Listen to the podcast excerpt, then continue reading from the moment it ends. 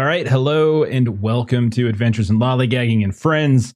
Uh, we are playing Call of Cthulhu tonight, uh, and we are continuing our Horror on the Orient Express campaign. Uh, we are starting up a new city uh, by the basic the way the book works, a new, effectively a new scenario. Uh, so uh, we'll see how this goes. Melissa was doing some research about zoos in France in the early 20th century, and she's a bit horrified now. So so that should be fun. Uh, she'll tell you all about it at some point, I think. Uh, I think we have two characters who have been to France before. I think we've had Pema and Joseph both took up the French language, though I think Joseph is not the greatest at fluency. Is that right? My understanding? Okay. Uh, so yeah, I know how to new... say not in the face. No. because you filmed Scaramouche, the 1923 mm-hmm. release version, but it was filmed prior to 1923, but it was released mm-hmm. in 1923. So yeah, you've been here recently then, probably within the last yeah. calendar year, right? Yeah, I would think. We didn't do that much. Which came from here to the thing. Could yeah, that makes perfect sense, I think. All right. So uh, I'm going to do a little summary of where we're at, and uh, but let's go ahead and just do some intros first. Let everyone tell you who they're playing. So, Jeremy, tell us about Joseph. Joseph Tidwell, staff sergeant, if you please. Stuntman is my preferred profession. I love it. I'm having the time of my life. Other than the fact my good friend nearly died another good friend burned terribly, saving him. Now we're on a train that hopefully won't take us into some strange hell dimension. Yes, indeed. But we are indeed. in France. Yeah, and the good friends you're mentioning uh, are, are Professor Julius Smith and Beddoes, right? The uh, the manservants. Beddoes is being Beddoes specifically is the one you have some some history with, right? Uh, That's excellent. correct. All right. Uh, next up, we've got Mr. Moneybags himself, Grigori Kozel. Chuck, tell us about Grigori. That's very true. I am Grigori Kozel, big game hunter, professional money spender. And I'm just happy to be here. What kind of degree do you need to to get for professional money spender? I want that. Uh one inherited. okay. Okay. Fair enough. Uh bottom I heard it's called the one percent solution. It is. Oh, it my. is. Corey is the one percent. Oh dear. Yeah, it's a different time. Being in the one percent isn't that impressive right now. Oh, it's not. Oh, okay. Mm, I don't know. I'm not that rich though. I think about the math on that. Is it more? I don't know. I don't math either as Grigori or Chuck. So who knows? I don't know. Write in. Tell if it's if it's more impressive. Tell us. Email us. Can't wait. Bottom row. Melissa, tell us about Pema. Uh, yes. So uh, Pema Namdak is a scientist, specifically a zoologist. Uh, she is originally from Tibet. Uh, she has been to Paris before, uh, and she has uh, traveled um, and discussed the ins and outs of the animal kingdom with uh, Mr. Kozel before this group came together. Very true. Uh, that's true. Yeah, I mean, you have different views. I think like, Grigory just kills him, right? And you you lock him up in prison. Isn't that basically how it works? Yes, we're both terrible people for science. yes, there's that. Okay. When you frame it that way. Uh, okay, yeah, next up. We're on the same side of things. Sort of. sort of, right? uh, and then uh, next up, we've got Cilian Bangura. Adam, tell us about Cilian. No, name's Cilian. I'm, uh, what, what science did I say I studied earlier? It was, uh, human, human studies? Human studies, yes. Um, I am an expert in human studies. Uh, I found myself in with this crew a little bit ago, and uh, they've treated me very well. And uh, so I figured I'd stick around and see how things play out, observe, as I always do. Observe someone in this hotel, observe someone in that hotel. see a pattern for me for sure. Hmm. Yeah. yes. We're going to find a hotel in a minute too, which is very exciting. Uh, brand new hotel. I even have a list of them. Uh, and I will tell you about the awful attempts I've tried to learn how to pronounce some of these places. And uh, yeah, it's probably not going to go well. Uh, and then finally, uh, we've got our occultist. We've got Reginald Abernathy. Matt, tell us about Reginald. That's right. Reginald Abernathy here. I'm uh, elated to be reconnected with my old time childhood friend, Joey Tidwell. We're back together again taken on the world. Uh, occultist, former police member, been to other worlds. Oh, you name it, I've done it. and there's there's multiple personalities ratting around here in, in my head. Including How many have we been introduced to so far? One so far. All right. Do you know? Have you thought about how many you might have, or is it just we're just gonna play it as it? We're as it goes? we're just we're just gonna Okay. discover them as we go. okay. Uh, Matt, we- though, we did meet Yeah, one did. while you were out. A We mute. met The, Mhm. yes, No, a the- the mime. mime. mime, Mime. mime. Why not both? Just in time for France. Yeah. Yeah. It yeah, absolutely. Okay. Uh, so uh, I'll go ahead and do a quick summary here for folks who are watching. Uh, those of you playing, however, you got to roll your luck. So I just shared with you if you've forgotten how to do that. Go ahead and roll luck at the start of the session and restore whatever you get. So while they're doing that, uh, so before Is 95 lu- still the max? 99 is the max, isn't it? Okay, cool. Yeah, 99 should be the max. Just you just hush me and my uh 27 luck that I Oh, now wow. have because somehow I passed a luck roll of 16. Nice. That's, you're starting off really great tonight. Starting off really great. Okay. So, as we mentioned, we're in Paris now, but before that, we were in London. But before leaving London, the investigators they wanted to tie up some loose ends and they wanted to do a little research before leaving. Uh, so, Pema and Reginald both went to the British Museum and Library. Uh, they found some vague references to this illuminated 13th century manuscript titled "The devil Simulare," uh, which might be in the Bibliothèque. Uh, hang on, I actually know how to pronounce this now. No, I don't the Bib- uh, Biblioteca Nationale uh, in Paris. Uh, the Sedefkar scrolls were noted as being in the Topkapi Museum in Constantinople, uh, but that was before the Great War happened, and we're years, a couple years past it now. So who knows if that's still accurate? You also discovered a reference to a German count by the name of Fenalik, who was executed following a scandal uh, in the in the Queen's Court on the eve of the French Revolution. Uh, so that's kind of what Pema and Reginald were able to to sort of put together. Uh, so some point, some signs pointing to like this other other library you get to go to. Uh, but you also had a very disturbing encounter within the library where you saw a man, a fellow researcher, fall over at a neighboring table, and when you tried to lend aid, uh, you discovered that he was dead, uh, that he was skinned, and that pinned to his chest was a message carved in a chunk of skin. Uh, it was written in Turkish, which Reginald fortunately uh, was able to translate, and it read, "The skinless one will not be denied." Uh, meanwhile, uh, the rest of them, uh, Joseph and Grigori and Cilian, went over to the Chelsea Arms Hotel. Uh, you kind of maneuvered your way into inspecting the room of one of these deceased three Mehmet Makryats. Uh, and you also got to question one of the cleaning women. They confirmed that each of the dead Makryats had a body part that was skinned. She also mentioned that the police were having some trouble with the Turkish embassy.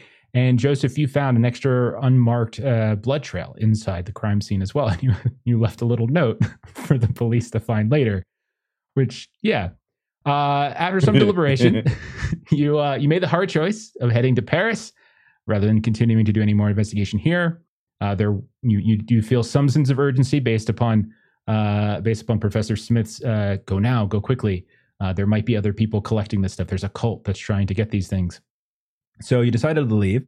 Uh, you kind of traveled through the English countryside. He took a ferry across the, the channel to Calais, and he took another train to Paris. Along the way, he did a few weird little moments where we trained Grigori. You you took people watching lessons uh, from Cilian, but you had this weird moment where you almost saw the same kind of gray, endless void outside as you did when you were on the Randolph Alexis Doom train. Uh, Reginald, you uh, spent some time trying to access various compartments of the train, uh, and you heard a conversation through one of the doors that you couldn't access suddenly morph from conversation to bells seeming to communicate to one another. Uh, then uh, elsewhere, I think uh, Cilian, you were doing some sort of training with like lucid dreaming, and you found like a crumpled up piece of paper from the Chelsea Arms Hotel uh, that had just a bunch of jumbled, uh, you know, mess of letters that didn't really make any sense. Uh, on the ferry, Pema, you took some card trick lessons from Grigori, but you got interrupted by a drunken acting troupe that was handing out broadsides for an upcoming performance. Uh, but when you took an advert from them, you discovered a soiled old announcement for Leroy. I don't know if I'm pronouncing this correct, but it's King in Yellow, the play The King in Yellow. Uh, while waiting in Calais, Joseph cannonballed into the cold, cold water of the channel uh, and uh, kind of drew the attention of everybody who was waiting for the train, uh, including a pair of men in dark trench coats uh, that had taken a particular interest. And shortly thereafter, you're able to board the train and you pulled into Paris, we'll say late in the evening on Tuesday, January 9th. And that is where we will we'll begin. It's late Tuesday, January 9th. I would say the sun is basically set at this point. The city of Paris unfolds before you as you hop off the train. Uh, and uh, I would say, first question uh, where are you going to stay tonight? Very important question. Uh, if anybody has been in France before, uh, I would give you essentially three options that you would kind of know as good places. And you guys can choose wherever it is that you feel like staying. There's the Bristol Hotel, uh, which is a very long established one, uh, fairly aristocratic, high end. Uh, there's, man, the R in, Fran- in French is just really difficult for me. The Hotel du Rhin, uh, which is also kind of a high-end aristocratic, uh, aristocratic type of uh, hotel. And then there's the Balmoral, which is a little bit more comfortable, a little bit more well-known. So those are kind of the three big ones, and you can see on the map of Paris that I have in front of you that they are kind of right next to each other. Or you could find something less high profile.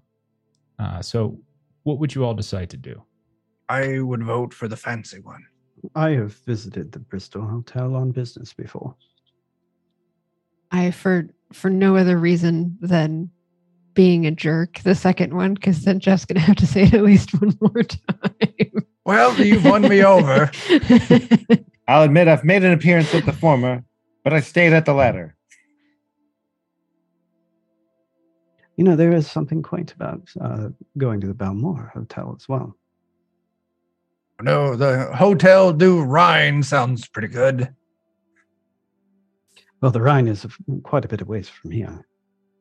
Oh, it's just right down the street. The Rhine River. No, the hotel. Oh, Pay attention. Oh. We're looking for lodgings, not a swim. Although I could go for a swim. It's quite brisk. I highly recommend it. it is good exercise. It is very cold. It is not snowing currently, uh, but you do see the signs of it recently, uh, maybe over the past week or so, but nothing current as the.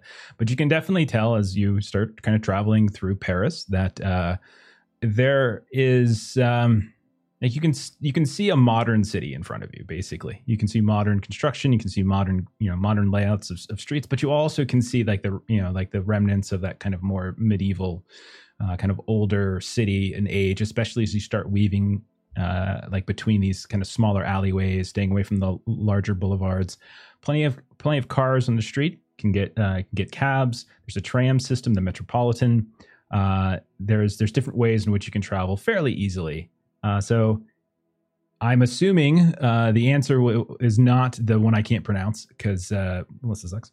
Uh, so what are we going with? The nicest one, I think. That's where I'd Okay. like. We'll say that's the Bristol because I can pronounce that. Uh, Good All job. right. the Bristol Hotel. Okay. So when you arrive, uh, Cilian, you said you've stayed here before. Uh, when you kind of en- you you stand outside and you can see it's it's well lit, uh, several stories high. Uh, you can see that uh, you're on a fairly active uh, active boulevard as well. Uh, you're not too far away from uh, a few very well-known uh, well-known landmarks. Off to the west of you is the Arc de Arc de Triomphe, uh, and like obviously to the east is the Louvre. Uh, plenty of other places as well. Op- the Opera National, like the the National Opera of of Paris, is sort of not too far away as well. And so, because it's evening time, there is a great deal of activity as you see people leaving the hotel, getting ready to go out and kind of meet their uh, meet their plans for dinner or for the opera or for somewhere else. Uh, but you're able to to find your way in. Uh, a uh, someone will come up and sort of check your bags as well as you move up to the to the uh, to the counter. Uh, we don't have to play it all out, but I would like to know: Are you all looking to get your own rooms? Are you looking to pair up? If you pair up, who is pairing up with whom? That kind of thing. Emma always Uh, gets her own room. Okay, That's fair fair. enough. That's fair. I'm fine with pairing up. I mean, Yeah. sure. Same. Camp over or sleep over at summer camp or something like that. Come on, Fantastic. Cilian. Let's Yes. go. Oh, very well. Okay. Uh, perha- Uh, Are we able to arrange for lodgings? Do you need some help? Oh, they've already checked us in and taken our bags. I certainly hope we have rooms at this point. No, yes. no, it's just some guy who took your bag. Oh, we've been robbed. no, you're able you're able to get your rooms just fine. Uh, you also are directed to like a concierge or attendant uh, by the name of Constantin Leon, uh, who uh, who comes up to you speaks speaks like this sort of heavily accented English at first, but then kind of cuts into into French once he realizes like Pema and Joseph have some fluency, um, but is kind of offering his services if you if you need anything directions around the city if you need ticket tickets to the opera uh, he knows of various sightseeing venues uh, he gives you he tells you obviously about you know different uh, uh, different showings at the Louvre that gives you the hours. He talks about the catacombs and how they're only open on the weekends. But if you're not staying until to the weekend, he does have some connections. In fact, that on the morrow, uh, uh, there actually is going to be a special tour as well, if that's something if you're you're interested in. Uh, and he's doing all this while kind of leading you over to the uh, to the elevators, lifts, opens those up, kind of has the bags and kind of stands on there, you know, stands on the lift with you. And by the time he kind of gets you to your rooms, which are, we'll say, relatively adjacent, same floor to each other, uh, he will have given you all sorts of reasons to to sort of come back to him, ask him questions about anything. So if there's anything you need to know about the city, he he Constantine's your man. And then he holds out a hand, and he's waiting Oh, yes. for. I was waiting for this. I put in a healthy, appropriate, but not obscene tip. He looks down at it. Uh, go ahead, and roll, uh, just out of curiosity, roll a credit roll, uh, credit rating really fast. You've got it. No, I that's your better be good at this because I've built my entire personality around it. Personality. No, I failed it miserably. Uh, he looks at it. He Hmm. looks at you, and he has kind of a sour look on his face. Uh, my good man. monsieur, I, I, inter- I interrupt. Uh, I say, my good man. Yeah. As I give him m- more that would uh, be befitting of his station. and he'll take it from Cilian and say, uh, uh, "Very good, thank you, thank you very much." And he kind of looks over at Grigori, and he, you can see gives kind of a curious glance, like an an appraising glance, as if he's now reconsidering just exactly how wealthy and how esteemed Mister Kozel might actually be. Uh, but he does. Go ahead. No, it's, I'm embarrassed. I was you calculating in the British currency and not French currency because math and Numbers are for nerds. numbers are for nerds. I'll move away embarrassed. So he he will leave. Reginald, You'll what do you say? rooms. Whiskey today, catacombs tomorrow? I like that. I do. So you have your rooms. It's it's nighttime. I'm not sure if there's anything you wanted to do tonight. There's still some time left in the evening if there's anything in particular that you wanted to do, but you would know that anything that you would do in terms of business, in terms of the investigation, in terms of going into the library, the hours aren't it's not open at this point. Uh, you do have a couple basic leads if you recall. Uh, you so things that you got from Smith and Beddoes notes. Uh, just to refresh your memory, uh, his his notes said that the set Sedefkar simulacrum was dismembered in Paris just prior to the French Revolution. Part of it may still be in France. And the owner was a noble, Comte de Fenalik, who Pema did some minor research on, but it was very limited what British the British Museum would have. Uh, and then they also mentioned that a piece was actually another piece was in circulation in Paris just after the Great War, but it was sold to someone in Milan. So that's something that might be looked into. Uh, and then there was that note about the the illuminated manuscript, the Devil's Simular. So those are kind of like the three things you're working on when it comes to Paris. You're you're under the impression that there's a possibility there could be a piece of that here. So if you do not want to do anything particular, we can say the night night transpires just fine. Nothing nothing crazy happens. You you wake up in the morning. There is a just a wonderful restaurant in the uh, in the in the lobby of uh, uh, of the hotel. Dine for breakfast and then plan your day. What is that plan? Well, I mean, we've got our leads, and I do think the one that at least was hinted at being the most here was the one that belonged to County Fenalik. So perhaps we could research their estates. Oh, Mr. Kozel, your uh, pronunciations are always so uh, so enjoying.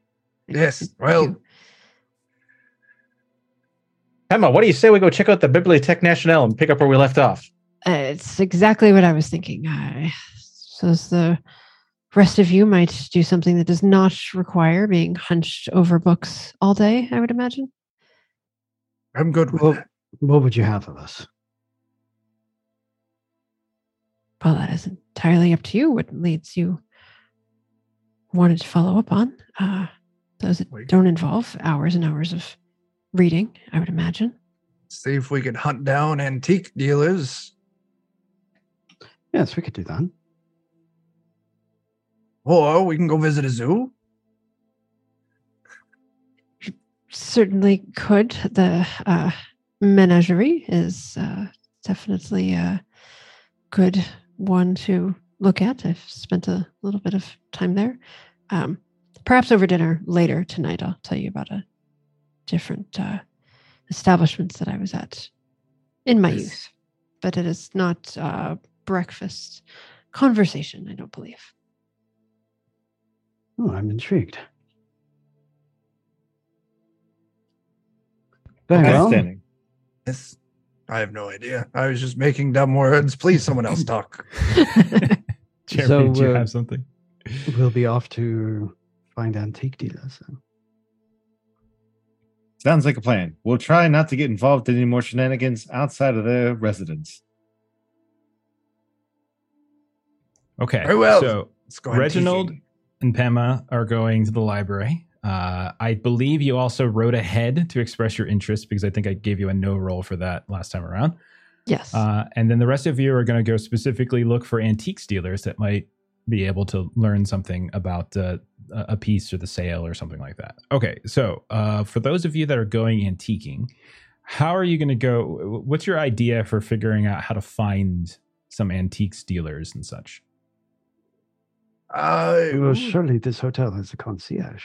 no, I was going to say we can speak with our concierge, Okay. Uh, Okay. tip him the appropriate amount of money this time, and he'll point us at one place, and we'll go there, and we're like, we need a place that's a little shadier than this, and then Okay. we'll go there, and then we'll ask that place for a place that's a little shadier still, and then we'll have it. I forgot We'll what extra I want to toss in there. Oh, I'm sorry. No, no, go right ahead. An extra angle. Scaramouche. We had to do it on the cheap, but we wanted to look good. We had a set manager. He knew how to get the stuff that was real, but you didn't pay the real price for it. Uh, reappropriated was the word that was said kindly. Very well. I did do the actually knock out a couple of his and teeth. go. Scaramouche, Scaramouche. Come on, Adam. You were supposed to do that joke. All right. The So, only reason I said I did the movie there. so if you're looking to find some antiques that are from the from the concierge, uh, we'll say Constantin Leon has has returned. He's start he's just starting up his shift once more. He sees the three of you, specifically Cilian and Grigori, who who gave him some money last night. Ah, monsieurs, well, what is it I can do for you today? What, what, what is it? Uh, do you want uh, entertainment, uh, sightseeing? Are you uh, going uh, Eiffel Tower? I can, I, yes, yes. Well, that's a bit forward. I'm, I'm sorry. No, no, it is not forward. It is that way. He kind of Ah, points in yes, different of course, of course. Uh, we are actually looking for antiques. We're on the thrill of the find, if you, uh, if you catch my meaning. Ah, yes, yes, uh, antiques. Yes, yes. Uh, is there a, a particular kind of furniture? Are you looking for uh, decor, uh, paintings? Uh, what is it? I'll look over to Grigori because Sil- uh, Cilian's out of his element here. Love statues. A big bust, if I can. Ah, statues. Uh, well, uh, there are a few places uh, I could uh, recommend. Uh, we uh, there is the uh, and me. Oh God, why do I do this to myself? Could have just said everything in like New York. Uh, fine when just everything's set in New York. So he will. Um, he'll mention a few places. He'll say, uh, uh, "Oh my God, here we go." Uh, so it's the. He's going to mention a flea market. I'm not going to do it. I just check, I just talked myself out of it. Uh, a flea market in uh, in Saint-Ouen, uh, which is uh, off to the north. He says it is um, uh, extensive. It is uh, winter time, so there's not as many people. You might be able to uh, navigate it more, more easily, more quickly. Uh, but there are still people uh, and uh, many things, old, new. There are also some people who will try to. Um, oh, and he's like kind of struggling with English a little bit. And he's like, I try to uh, swindle uh, you as well. Uh, so be careful. Uh, many uh, uh, forgeries, but there are many, many ideal items you might be able to find. But yes, yes, this is a yeah, a good place. I would think. Many stalls, many many vendors from across across the city will come and congregate there. You're too kind. Yes, I am. He extends his hand. I'll, I'll give him the appropriate tip again. Okay, fair enough. Uh, anything else you care to ask him before uh, before you head out? What are the hours on those catacomb tours? Oh yes, yes. Uh, it begins at uh, 1 p.m. Uh, and it will last uh, until 5 p.m. All right, we'll see how this goes. I gotta admit, it is- I'm intrigued. It is a uh, it is a special showing. It is not uh, normally it is not open uh, on uh, on the, a Wednesday, but uh, uh, but if you uh, if you want, I could uh, write up a ticket from the hotel that would let you get in. I'll have to see if we make it back in time. But clearly, you're a man that knows the city. You're connected. You're smart. If you know a special showing, that's a showing I want to see. Ah, yes. Well, it is not special in that it is uh, any different than the normal tour. It is just on a uh, on a different day. It is Please don't sell yourself short. It's clearly special. You wouldn't have told us about it if it wasn't special, and I thank you. uh, you are welcome. And he kind of sort of puts his hand out again. I Is your, Grab is a your crumpled time- wad of bills. I have no clue if it's appropriate or not. It just that's uh messy. he kind of goes and, he'll, and if there's Still nothing damp else, from the swim. it's still damp. It's they're kind of cold. So, uh, monsieur, what is? Uh, I took a swim this? the other day. Ah, okay. Uh, so if that's all, we'll say you depart, uh, and you start heading out to this uh, this flea market. Uh, the okay, I will I will try to do it. It's le marché au peu and uh, all French people out there, uh, I apologize uh, profusely, uh, but I'm trying. Oh my God, Chuck's talking, but I can't hear him. He's still talking, but I what? He's, Holy shit, I was making fun of you the entire time, and I was completely muted. You did it great. Don't worry about it. okay.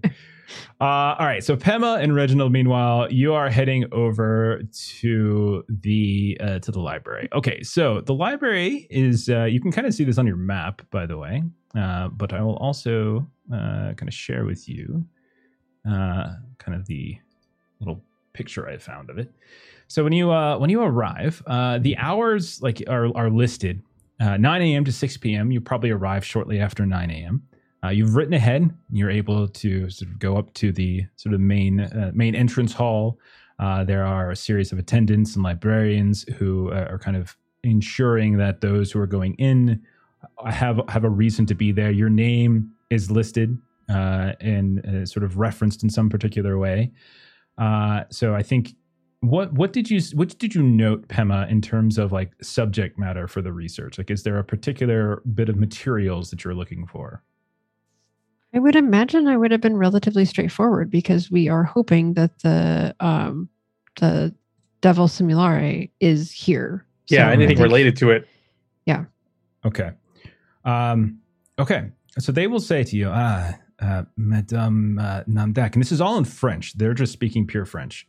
Uh, so uh, they will look at you and that, Madame uh, Namdak, the uh, materials which, which you have requested are in uh, storage. Uh, they need uh, uh, the assistance of a uh, skilled librarian to retrieve. I can assist you, of course.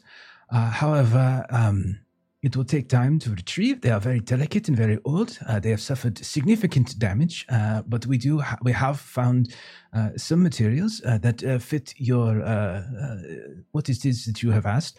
plus, we can return if there are additional research topics that you would like us to look for. But we have set aside a, a table for you and for your assistant as he kind of turns towards Reginald when he says that, and your research assistant. Um, I should also mention that all of the materials are in uh, in French, uh, uh, and I and since you've been speaking in French, uh, uh, he he will say, and uh, your French is uh, quite good. Have you have you spent time here? Uh, I I have visited uh, from from from time to time. I spent a little bit of uh, time at the uh, menagerie uh, as well, and I was Oh. here uh, as a teen as well. Oh, very interesting. Very interesting. Well, our uh, our well our hall, as you can see, and he starts leading you through the uh, like through the library. At this point, you kind of see as he kind of leads you past this entrance hall and into the the main hall of the library. Like you can kind of hear like hushed, whispered conversations, scholars kind of scattered about here and there, like the the smell of books. Uh, you can see that there are these very tall dome ceilings and arches like that cover everything skylights in some places that kind of give this muted light. It's winter time so it's not extraordinarily bright but there's still light coming down. Uh, it's a somewhat ovular uh, room as you can see multiple levels balconies that kind of uh, kind of overlook this enormous hall uh, all of them containing packed shelves cabinets display cases things like that uh, on the main floor, you can see there's these long uh, tables that are extended basically across the room. Row after row is kind of filled with scattered few scholars and visitors here and there, heads kind of buried in books, tomes kind of splayed out. Uh, the librarians you can see scurrying about here and there. They're also keeping a very close eye on people who are who are working. Maybe once or twice you see them kind of scold a person who is maybe mistreating a manuscript in some way. Uh, some of them are at reference desk as well, others are kind of aiding the researchers too, periodically doing like what you're having here. Someone fetch uh, fetch pieces from a vault for you. Uh, that's not necessarily on, on public display. Very formal air to the place. Everyone's kind of dressed in attire. Even those researching are dressed in, in very formal attire uh, and all very purposeful. Uh, there are conversations that are happening, but as you look around, you can see that they are kind of extended off into like these recesses and corners, like away from central study. And whenever they get too loud, you do see an attendant kind of scurry over and scold once more. So we'll say you you find a spot on one of these kind of extended tables. The two of you sit down. Uh, and a few moments later, uh, the attendant who is who is saying that they would fetch things for you comes back, and they kind of give you a stack of these old, dusty, and you can tell, uh, well, not so much dusty. You can tell they're worn, but also you can tell that they have likely suffered some some damage. Some maybe fire damage, some maybe water damage, and they set them down in front of you. So uh, I'm going to need a, uh, let's see. Uh, so you're specifically looking into Comte Fenalik, and you're looking into uh, the Devil's Simulare, right? Correct. And and during this whole time while we were walking, Pema would have been translating uh, along the way um, for Mr. Abernathy, um, though she would have uh, mistranslated the research assistant um, and I should hope so. uh, would have just said partner um, Hmm. when she translated back to Mr. Abernathy. But there anybody here definitely speaks the King's English? Uh, and he kind of looks towards you and you say that, and he starts to speak. Yes, uh, we speak uh, some English, but uh, the materials, uh, as I have said, are in French. Uh, this is a French library. You are researching the French time of the French Revolution, and uh, Comte as well. It would be very presumptuous of you to believe that it is all in the the king's English. Uh, I'll have you know that we, uh, as France, have had uh, many kings in our past as well. Uh, you are not the only country to have them. Uh, now, if there's anything else, I shall be uh, at the circulation desk over there. Once you are done, please let me know. If you have any trouble, please ask. The gloves I have provided you must be worn at all times, and, and, and under no circumstances shall you make contact with the parchment with your bare skin. Thank you very very much appreciate. So he kind of leaves at this point, kind of gives Reginald a little bit of a kind of a, a stink eye. King's English. Uh, he just mutters something on his breath. Pema, you you hear it's kind of somewhat of an insult. Uh, and so yeah, you can so basically, what happens here is uh, you need. So how this works is you need to do a library use, obviously, uh, but because it's in French, uh, you you effectively need to do like a, a French roll as well to be able to sort of navigate that uh, some of the translations and such. Um, I would say that Reginald, you can probably assist, uh, which could give Pema a um, a what's it called a bonus die, or you can roll yourself. Uh, but the problem would still be that you're probably slowing yourselves down. Zero kind French. Yeah. So Emma, how much do you write out these key words here in French, and I'll look for those as I peruse these books. That is a that is a wonderful idea. I will certainly uh, provide you with that. And she'll kind of take her glove off and kind of write out some some keywords. Uh, which would you like me to roll first, French or library? either way is fine. Do, do you want me to roll my assist for that? Yeah.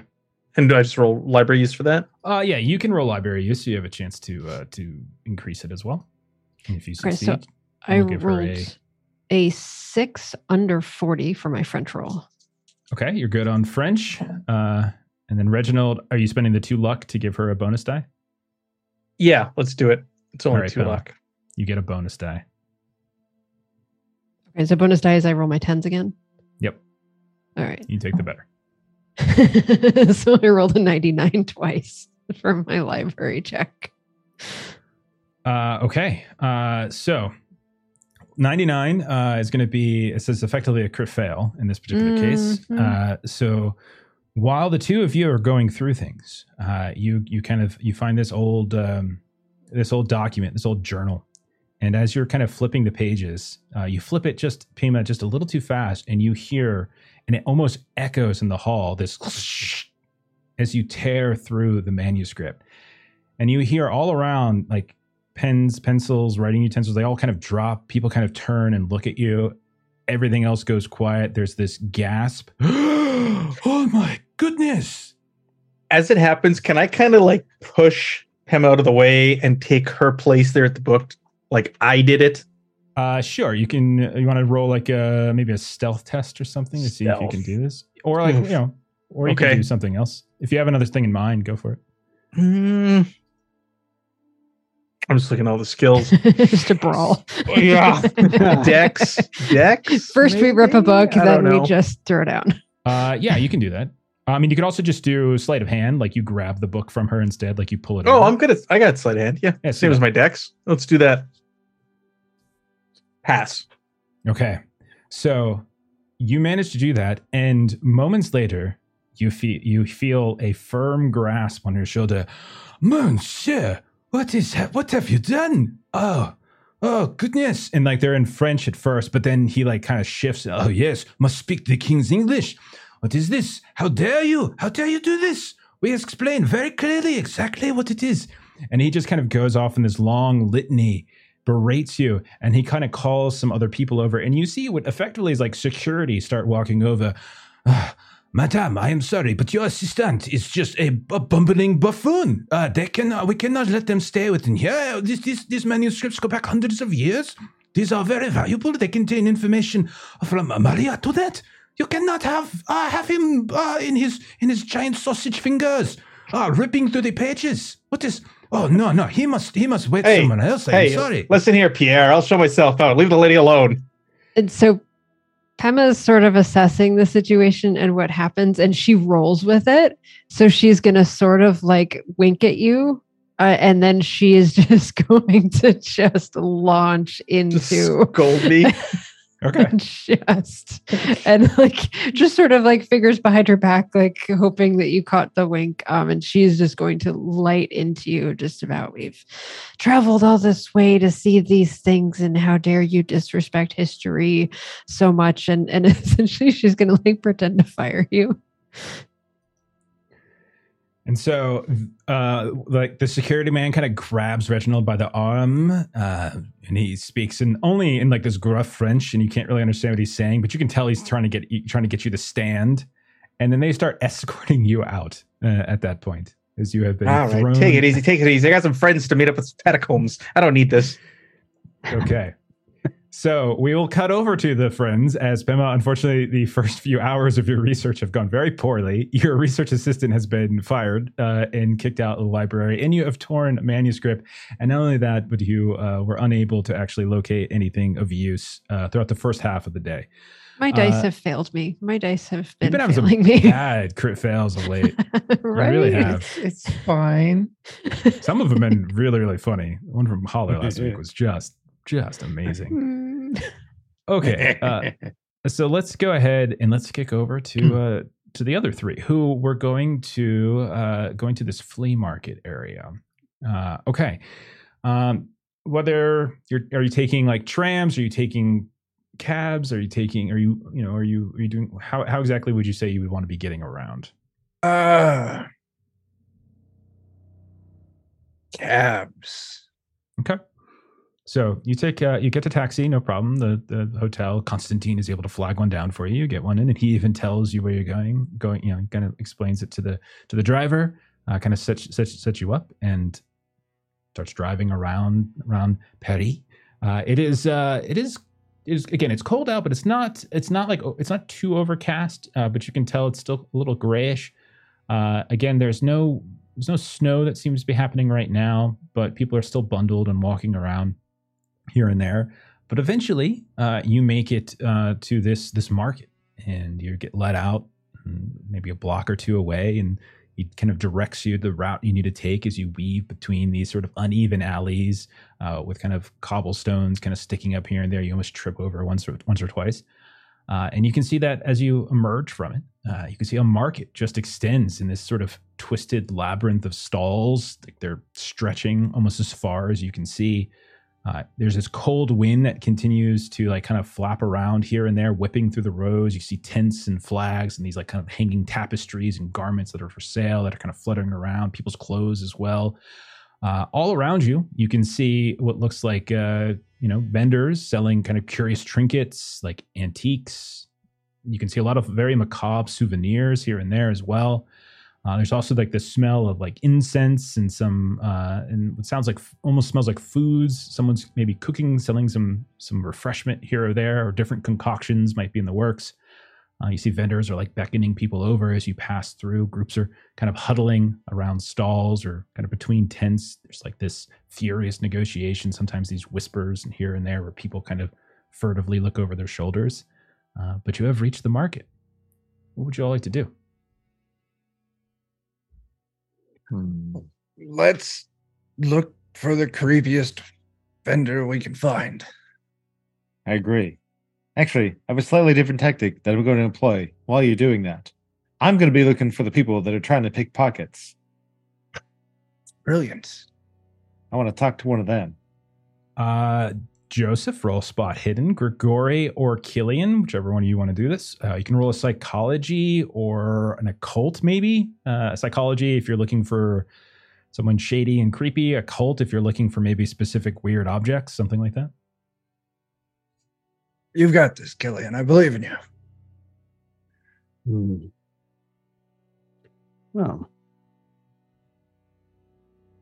since we are looking for an item, I suppose I should go with the cult. You guess nothing. That's an 81 over 26.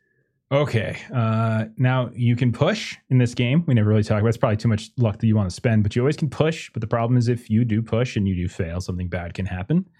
Uh, so it's up to you, Cilian. If that's the case. And if you push, you don't get to use luck to bring it down, or you can use no, you can luck still use luck after the second roll. Like after the 2nd Uh-huh. roll, you could you could still. But like the, the the issue is, if you don't pass the second roll, then something Mhm. something very bad could potentially happen. Oh, Uh, very similar bad. to Re- okay. Reginald getting thrown out, or uh, you know, someone putting a hood over your head and dragging you away and throwing you into a trunk, something like that. what's uh, uh, to quote uh, one of my favorite people in the world what's the worst that could happen That's a It's great true. question.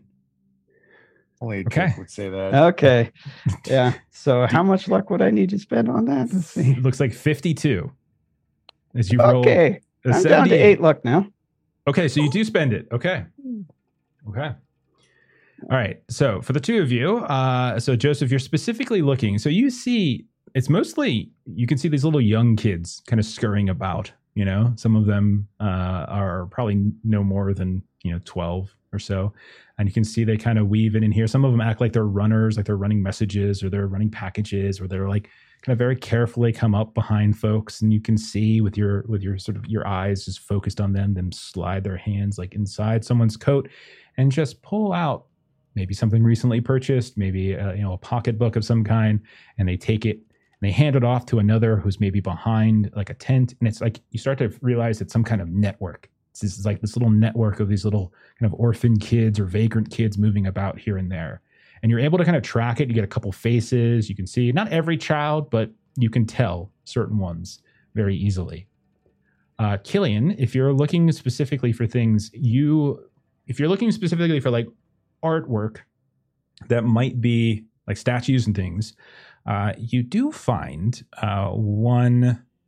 Um, you do find one stall of note that seems to be trying to sell off what looks like statues of various objects, and it, and in some and they're very abstract. Uh, you can tell that when you look at them, there's not a very clear and immediate identification of what the statues are supposed to be, uh, but rather it's kind of taking almost real world found object metals, stones, trash in some cases, and sort of reaffixing them, weaving them together in some way to kind of create this very sort of dreamlike vision of something. Uh, but you can see in this this very this very large kind of tent, uh, there's probably about a dozen of these different displays on these pedestals. None of them are bigger than maybe four or five feet in height. Uh, they don't look particularly large, uh, but that's probably the the the the, the largest of them. Uh, you can see there's a, kind of an eccentric looking man uh, with a long, kind of hook nose, uh, eyes kind of very close together and somewhat beady. Uh, he's wearing like his hair kind of pulled back and kind of in this small little kind of bun in the back. Uh, and he has uh, his clothes, you can tell, are, are a little ruffled, like they're not like they're not necessarily well cleaned. But but he kind of sees you peeking into his tent. He's like, "Ah, monsieur, monsieur, yes, come in. You are you see something uh, you are interested in. Yes, I see you have a, a good artistic eye. Yes, and all this is in French, by the way.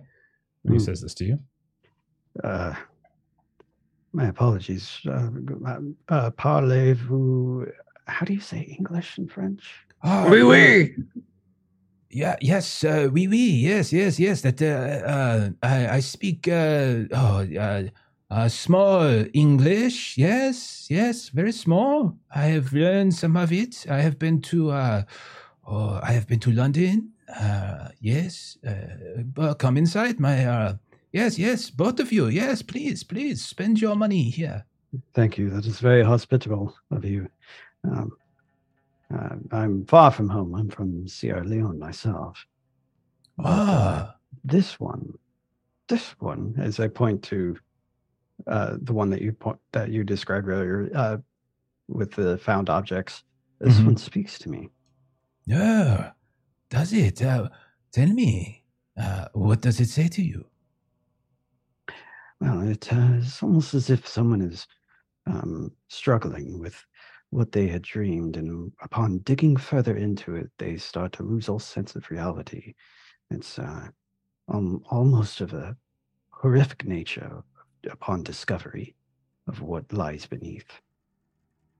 Monsieur, Monsieur, it is as if you have stepped inside my mind for a moment. You have read my deepest, most innermost thoughts, and you have you have divined the purpose with which I have I have constructed this thing. No, no, no, no. I was I was compelled to make this. Yes, yes. We are of two minds. Oh no, no, no. We are uh two of one mind. Yes. Well, that's not the only mind that's here. This is I uh, look to, towards the two behind me, but uh, yes, I, I I make a habit of uh, s- my expertise is in human studies, and I uh, I knew that this one was particularly special. Well, well, Yeah, all of the objects here, the pieces here are for sale. If it speaks to you, uh, I shall give you discount. Yes, I shall take uh, 10% off. Yes. That's Yes. too kind of you. No, no, no, no. For a, a kindred spirit who sees the world as I do, understands our dreams, tell us signs, give us portents and omens.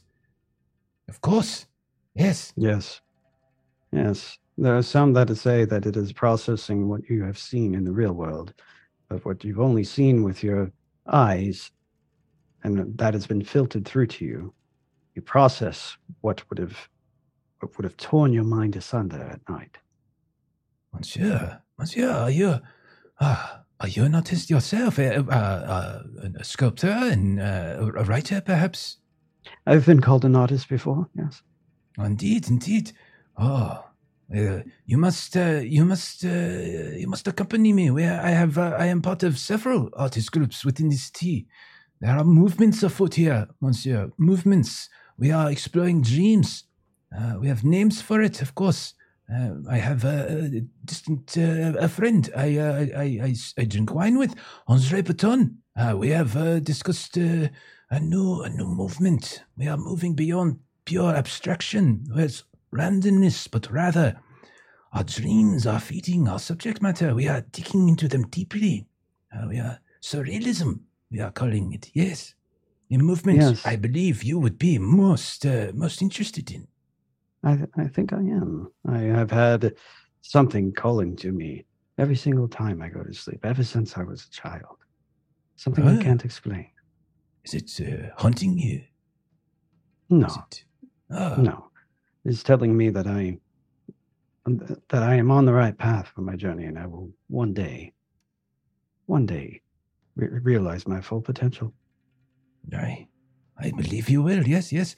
I shall write uh, contact information on the receipt after you purchase, and then you uh, could come drink wine with us, and we will show you uh, what uh, what the artists, the real artists, are doing here in Paris.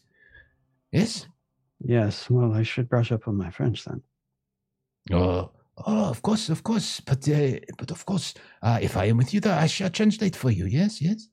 It is much appreciated. To say so. Um. Yes. I. Uh, are, are we of one mind? As I look over towards um Grigori, and is Joseph still there? Or did he wander off? I think Tidwell is starting to wander off. You see him following some things. Okay. It- Um. It works fantastic for me. I am all aboard.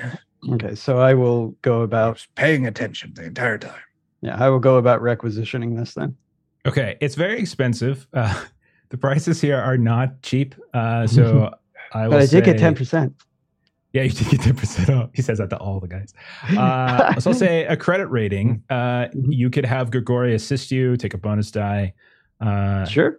Yes. if if Grigori's willing to do that, of course. I'm sorry. I'll do it, of course. Okay. This is definitely outside your daily spending limit, uh, essentially. Mm-hmm. So- You can do it.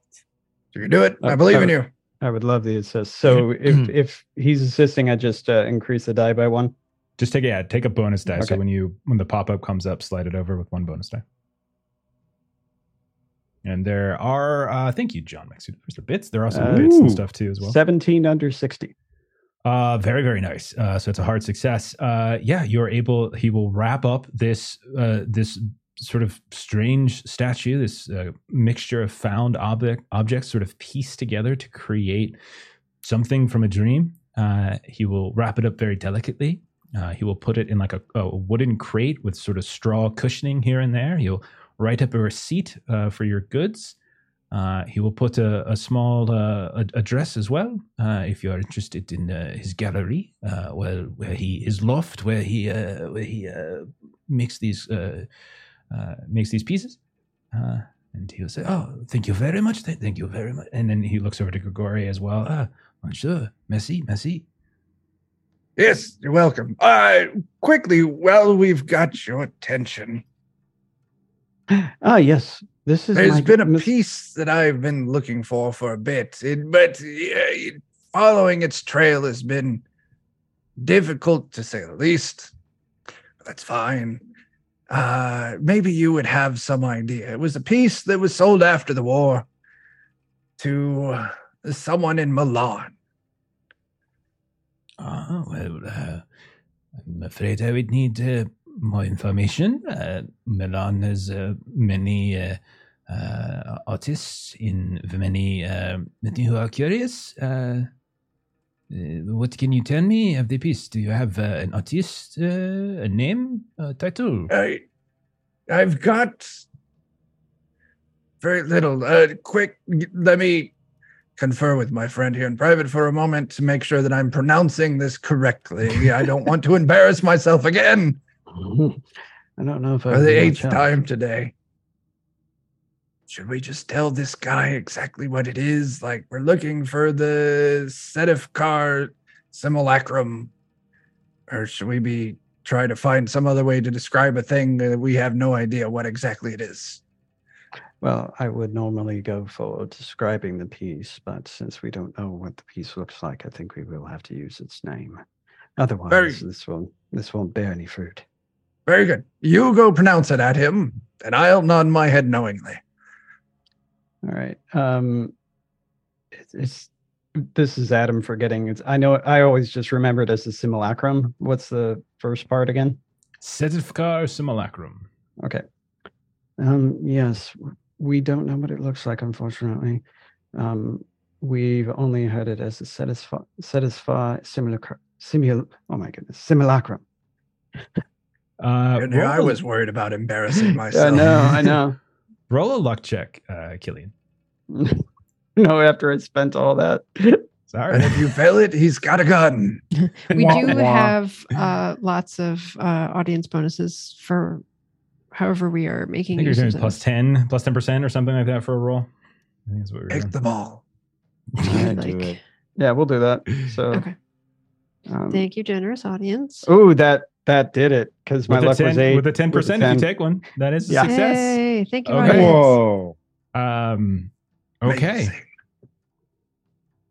when you mention it, his uh, he he will you will see, you will notice for a moment that his his eyes that uh, that have been somewhat beady uh, kind of grow wide uh, at the name, and uh, he sort of uh, this name uh, I have heard this spoken before. I have uh, not uh, familiar with the. Uh, with the piece, but I have heard it in certain circles across the city. There are, um, what is the word, uh, occult, uh, occult cities, uh, excuse me, occultists, uh, shops Mhm. and shopkeepers and various people of uh, smaller groups that have interest in such things, I believe. Um, but uh, I'm afraid I do not know specifically uh, anything uh, about it. Uh, I, I I might theorize that uh, if you are if it is sold, you said it was sold to someone. Um,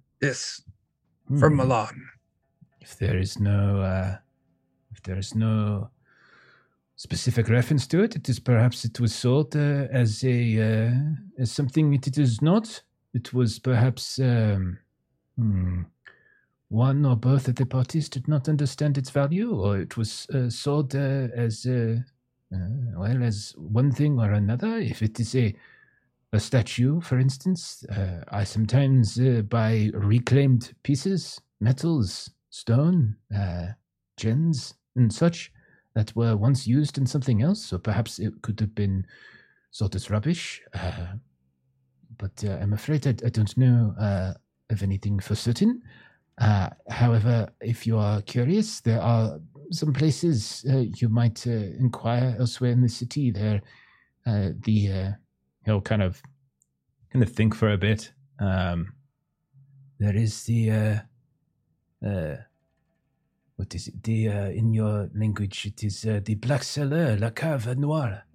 It is in Montmartre, a basement shop. It is very hard to see. It it is difficult to find. Very narrow uh, alleyways. Uh, but it is somewhat hidden, obscured. Uh, it is uh, a place where people who uh, who know it is there are the ones who are welcome, and those who do not know of it uh, are not.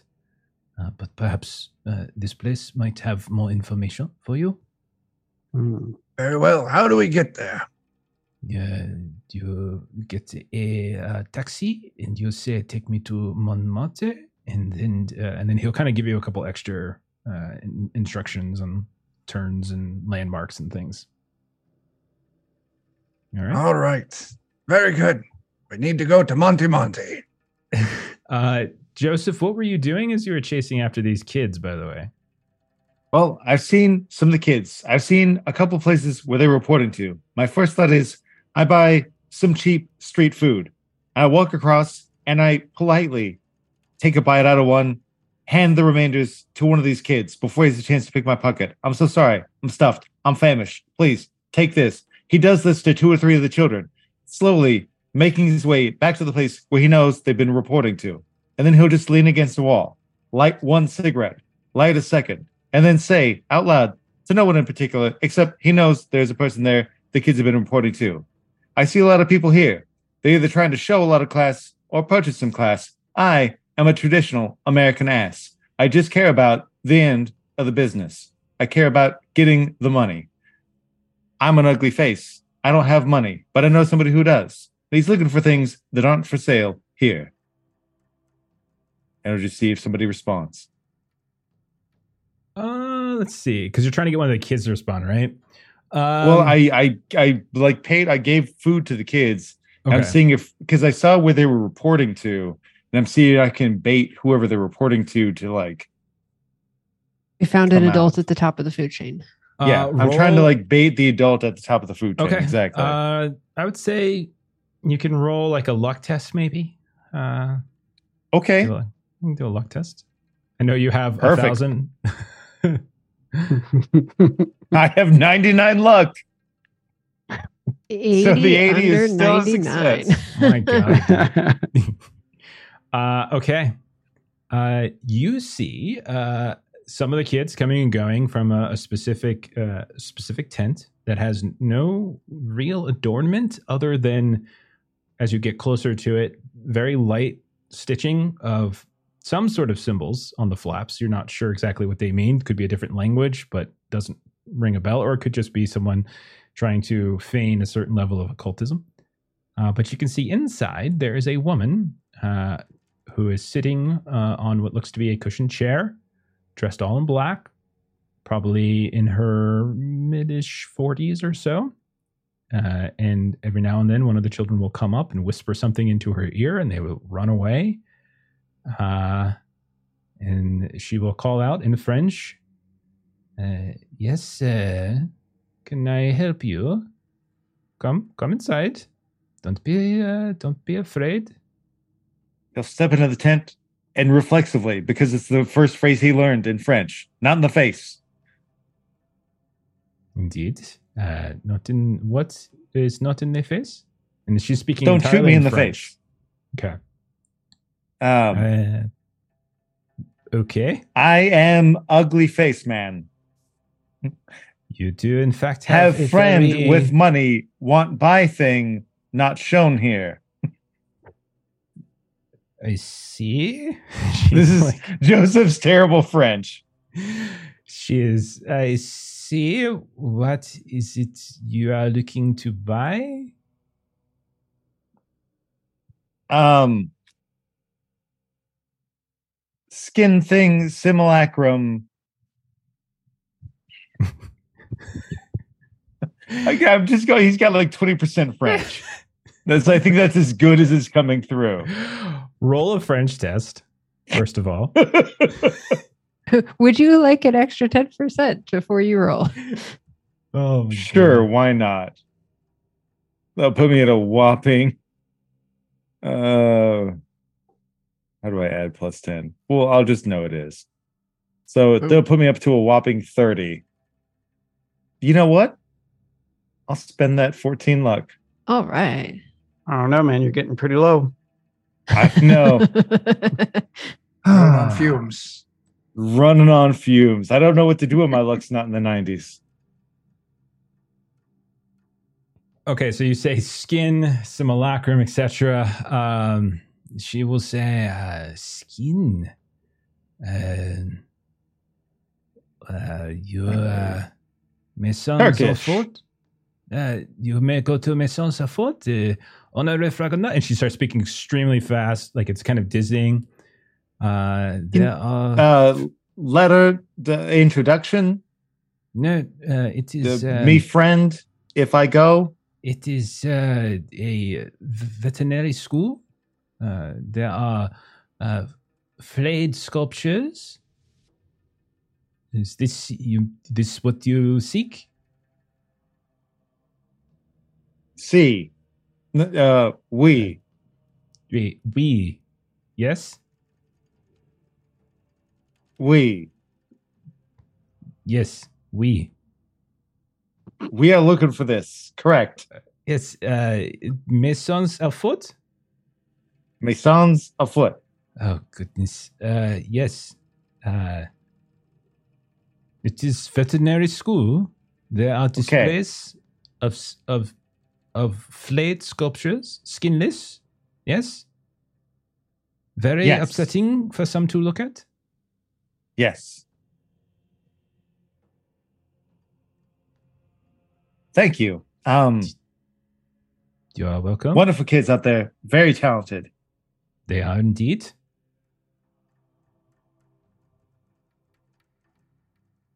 Is there anything much for that?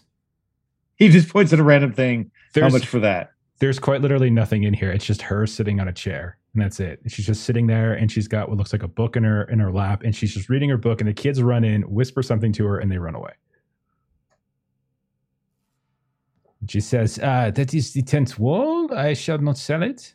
I would need it in case it snows." I'm really bad at this. It was a pleasure to meet you. My name's Joseph. You're a wonderful lady. Thank you. Goodbye, Joseph. You have a very uh, recognizable face. I do. I'm ugly as sin. Indeed. Au revoir. Au And you- revoir. and you feel like the kid's kind of tugging on your jacket, not to pickpocket you, but just to get you the hell out of the tent at that point. This is getting kind of awkward. Uh, okay, let's cut over to Reginald. Reginald, you got thrown out of the library. What are you doing, man? Do I have a general idea of where they'd be going today? Because I Uh, might wander, but that, I, you- well, they spoke to concierge, right? I would say it's perfectly reasonable to say everyone was together when you set your plans, so everyone was. That's perfectly fine. Sure. I'll take a taxi over there and just start wandering around, hoping I might bump into somebody. Uh, okay. Uh, are you specifically looking for them, or are you just sort of looking for anything For them, that? Okay. Uh, just roll a luck test. I would say. And see if you happen to bump into one. yes. Okay. Uh, you do, in fact, you see uh, Grigori and, and Cilian. Uh, they have a, a crate uh, about three feet long, kind of tucked, you know, tucked underneath uh, one of their arms. Uh, they are walking, and you see, uh, yeah, you see the two of them. You don't see Joseph, but you see the two of them. Fellas, what's going on? What do you got there? It's a piece of art. Grigori. Grigori, I can't hear you speaking, but no words are coming out of your mouth. This mute button tonight, I swear to God. Cat got your tongue? It does. well, unfortunately, it's on the side of this box, this crate we're carrying, and he keeps bumping into it. yes. Anyway, it's art apparently very dark and broody. He, he likes it quite much. Uh, we did find out that we've got to go to a place called Monty Monty. The Monty, Monty, let's go. Hey, where's Yeah. Joey? Uh, I don't know. He was there and then he wasn't. We seem to have lost him, but I did gain entry into a society of dreaming. That's like swell. 20 feet away. Joseph is showing the kid how to do a pratfall. Here's the thing you pretend like they bumped into you, you make them feel bad because they injured you, a poor, helpless child. This is the way you fall, and you really sell it this way to make it look like they hurt you. They give you some money to make sure that they hush you up. And I'll give a kid some tips on how to do pratfalls to look like they were injured. That sounds Some wonderful. good person. Uh, Life Reginald, skills. roll a spot hidden test. Spot hidden. I'm good at this. Okay. 12. Oh my Okay. gosh. Tr- This is where all level. my dice luck is. It is not Uh-huh. with me. It is with Matt. Oh my God, Melissa, it's not all about you. Okay. okay. Uh, so Reginald, you notice as Joseph is uh, is sitting there and teaching this kid how to do this fall. Uh, you notice that there are a couple men, um, maybe about 10, 20 feet past him, that are kind of slowly approaching him, and they are dressed what look to be in these sort of dark, dark clothing. You're not sure if it's a coat or a robe. You're not really sure, but you see there's li- these little various decorations around like their cuffs, the neck here and there. Your uh, bones, stones. It's hard to tell at the distance, um, but you see like they're very curious and they're sort of approaching Joseph, and one of them is sort of kind of slipping a hand like into like their clothing as if they're reaching for something. Okay. I will like nudge Grigori next to me and just eh, like get his direct his attention in that direction, and I'll Joey duck. Do a pratfall.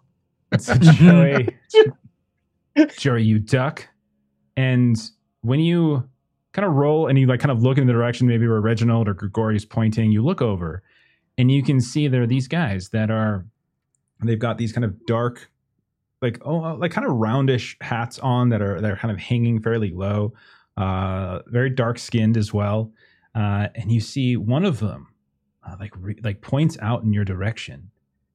And you and you see their eyes just kind of grow just absolute wide like when you can see the white surrounding the iris.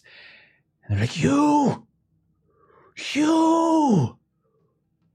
You have come back to us at last and they start like moving closer to you at this point like a little faster and faster and all of them now start kind of reaching in to their robes and begin start pulling some things out uh, what do you want to do?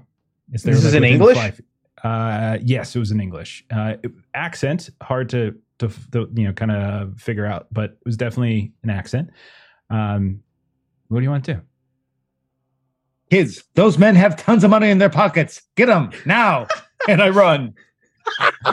Oh God! Uh, roll um, roll a charm test or persuasion or fast talk. One of those. Uh, you could take a I'm bonus terrible die. all of them. You can take a bonus die because you've had like good relations with them, but you can take a bonus die for them. Charm, fast talk. Where's persuasion under? Uh, it's all I guess charm is my. I'll do charm with a bonus dice. I'm Okay. gonna be terrible at this. It's worth it.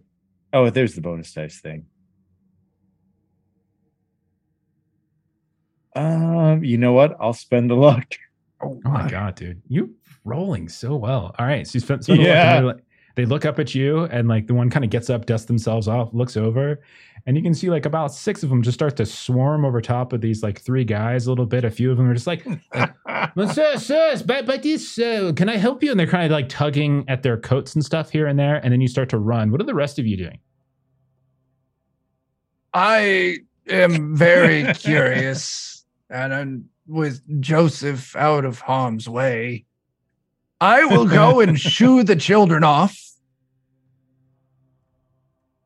and help these men up.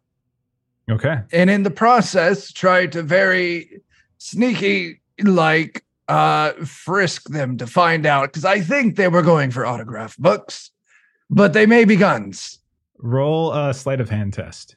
you've got it 24 that is a success.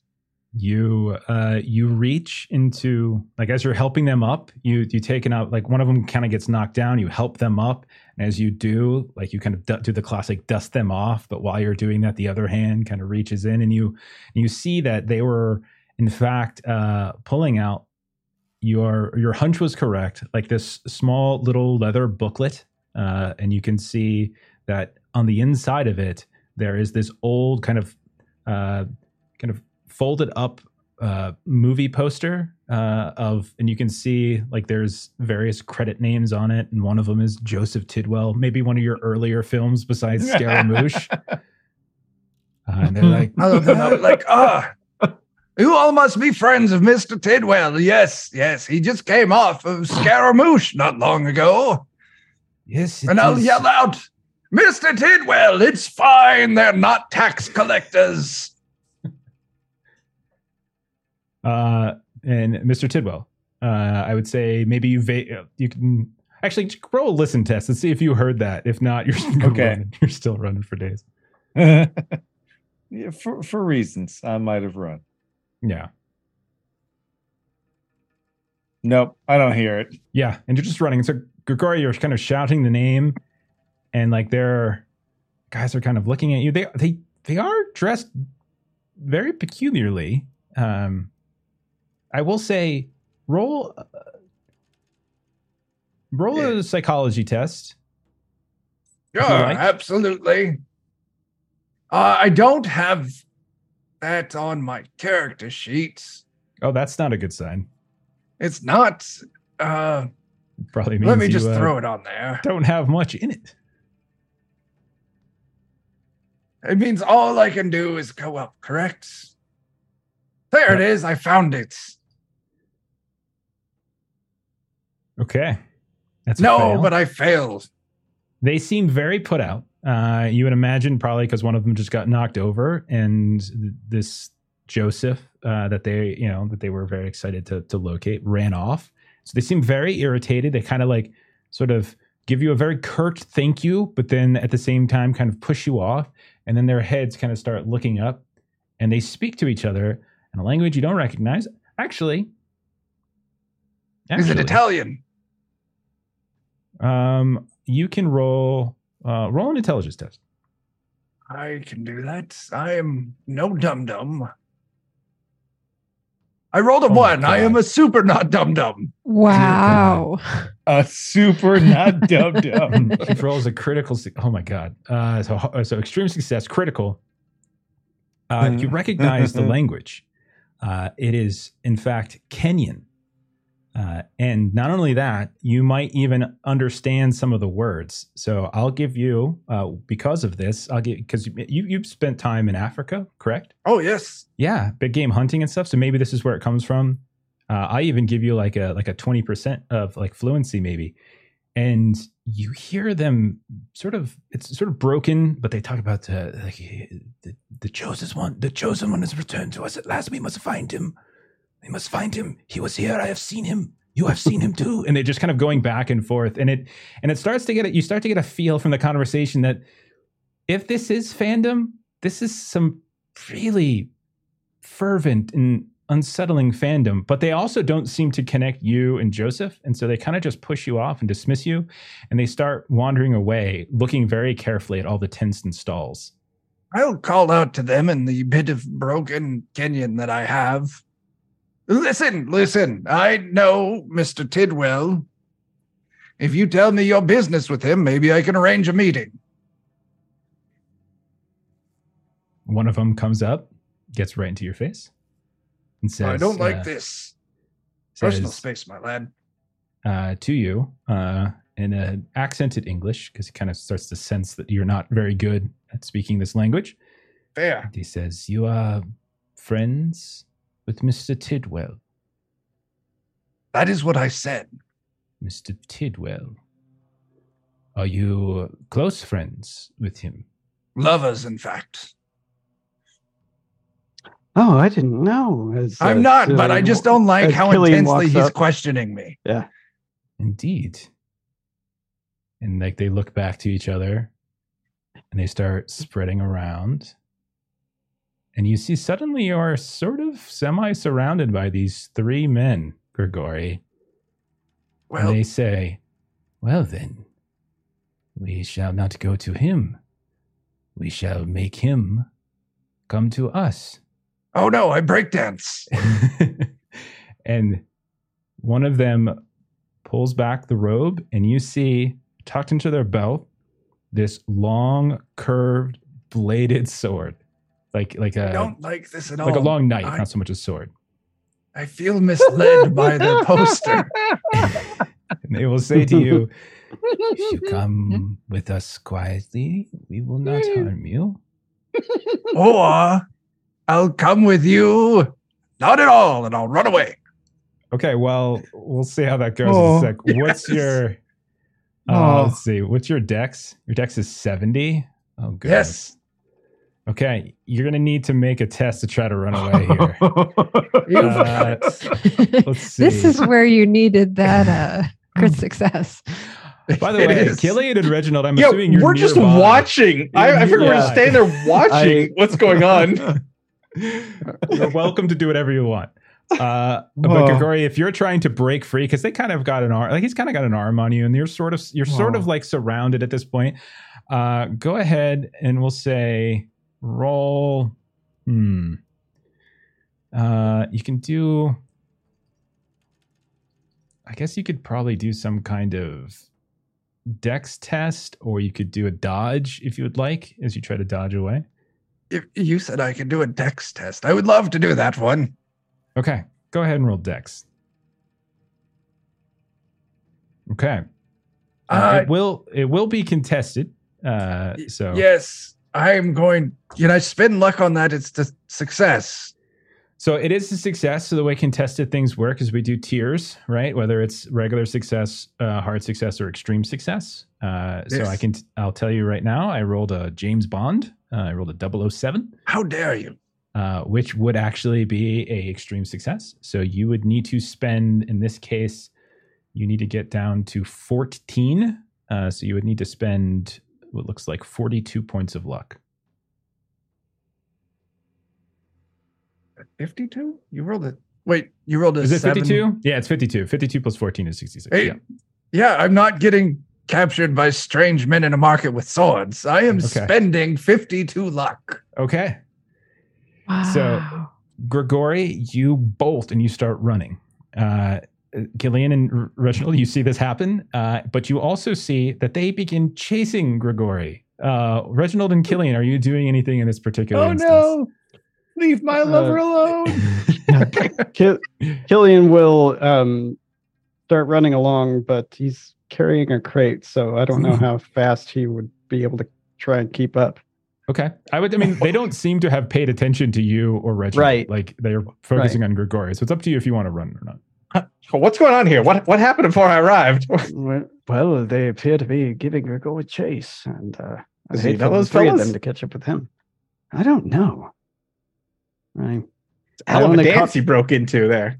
I only It caught. I only caught the end of it, and he said he was lovers with Joseph. and so, Is Uh, he? I'm a thumb man. What can you say?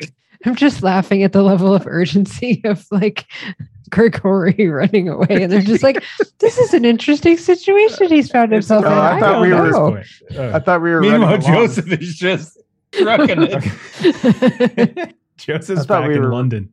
Yeah, I thought we were running and trying to converse at the same time. okay. Sure.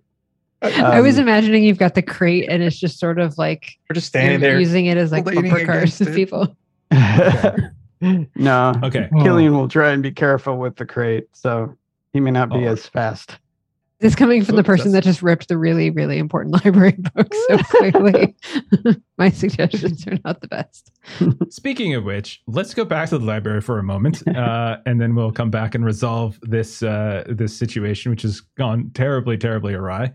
Uh, so, Melissa, you've been researching for a bit as Pema, and uh, you're doing this all on your own now. So, no more bonus die for you. So, it's just a pure library use and French test. And you're sort of looking into like Comte de Fenalik's stuff. You're looking into sort of probably what you're looking through here, like these old like French Revolution um, sort of found uh, documents, diaries, maps, uh, letters, correspondence, that sort of thing. Uh, but go ahead and roll library a library use and a French roll. Actually, I'll say So you French roll you can roll over, but just uh, give me a new library use test. Yes. So my library use is 70 and I rolled an 85. So I'm going to take my 27 luck and spend I, f- I forgot to call the audience ahead of time. So um I will go down to 12 luck so that I can pass the library. We have the same amount of luck. Good gracious. Okay. So, uh, you have been reading uh, specifically about Comte Fenalik these last few hours. Uh, maybe the hair in the back of your head might be standing up slightly as random stuff is happening with the guys over at the uh, at the the marketplace. But you, you've just been reading and reading and reading, and you have come across what appears to be um, a diary. Uh, specifically, a diary. I'll go ahead and share this with you. Uh, it looks like the diary of a woman by the name of Mademoiselle de Brin, uh, who was a member of the Queen's Court uh, during uh, the summer of 1789, June specifically. Uh, and you you notice that the there's a ton of like water damage with this particular piece, so you're being very very careful with it. Many of the the pages aren't properly bound any longer, so they're sitting free. Uh, most of what you're reading seems to be dealing these very petty intrigues of kind of affairs and court life stuff like that that plague the court. Uh, and you do come across as as you had sort of previously seen briefly uh, this this notion of some kind of scandal, uh, and specifically it's written uh, Comte Fenalik. Uh, is sort of like how it's how it's written. A little the, the spelling is a little bit different, but the pronunciation you imagine is is is probably the same. Um, and I'll sh- let me see if I can share it with you here, and then you can read it. Uh, let's see. So, if you want to look at the the bottom half of that, uh, this would be the diary of Mademoiselle de Brun. Do you see that? I just tried to share. Yes, I do. Share. Yep. Okay. So, so if you want to read the bottom, go for it. Okay, so June 1789. Uh, the Comte was like a sun among us, shedding his light and making all rejoice in. Oh, I lost it. It went away. You gotta click on the left. Oh, there it is. Okay. Uh, sorry. Uh, shedding his light and making all rejoice in his pleasures. His feasts are said to be the most lavish and lascivious yet seen in our city. It was then that it became apparent that much evil was afoot, and the queen became angered. The king's men did raid the house, and much was destroyed, and the comte was arrested. So you've been researching for three, four more hours, going through all these different, and you kind of come across the first time you've come across a specific reference to this comte, this count. Um, do you want to continue researching, or do you want to leave? You probably do one more roll today. We'll say. Uh, yeah, I would continue, uh, especially since it's just me and I've got to make up for uh, accidentally pretending like I fired uh, Mr. Abernathy. Okay. Uh, yeah, go ahead and roll another library use. Okay. I am going to announce ahead of time that I am taking a 10% from the audience, our generous, generous audience, uh, which will not help me in the least because I rolled a 92 and I only have 12 luck, so I can't get there. Okay. Can Uh, I? You can push. You can always push, but there's dangers to Mm. pushing. I mean, it's what we're here to do. Okay. So, can I keep the 10? I think you have to take the new when you push. You take the new roll. Uh, Okay. So- And I'll still get the 10% from the audience. There we go. That's a five under 70. Really? Is it a so that's a that's an extreme success. Okay, I Believe will give you two new pieces. Uh, I'll put them in the same area, uh, and you can go ahead and read them if you want. Uh, one is a report specifically uh, from one by the name of Captain Louis Malone, who apparently led an assault uh, on Fenalik's mansion in a uh, a place called Poissy, which is a suburb west of Paris. Uh, and he kind of sort of you're seeing a report that he filed at some point, kind of mixed in with various other court documents uh, that you were able to sift through. Most of those court documents have just absolutely nothing to do with what you're researching, but this one was particularly interesting. So if you want to read it, go right ahead. Uh, before I do that, welcome in Raiders, Murder Hobos, and Choco Bros. All right, so June 1979, When we arrived, the feast was still in progress. Men and women were running like rabid dogs. We chased them out, arresting the ones who we were not who were not able to vouch for themselves. I sent six men to capture the Comte when I entered the chambers beneath. I cannot bring myself to describe what I saw there, save that we had entered a cesspool and it was hell. God protect us. Many devices of torture lay in many chambers. One of my men found a strange Nuremberg virgin, which was locked. Fearing to find a fresh occupant, we smashed it open, but found it to be empty. It was a dark day when the noble vermin, such as Fenalik, did descend upon Poissy, and if God does not punish him for his sins, then the king surely will.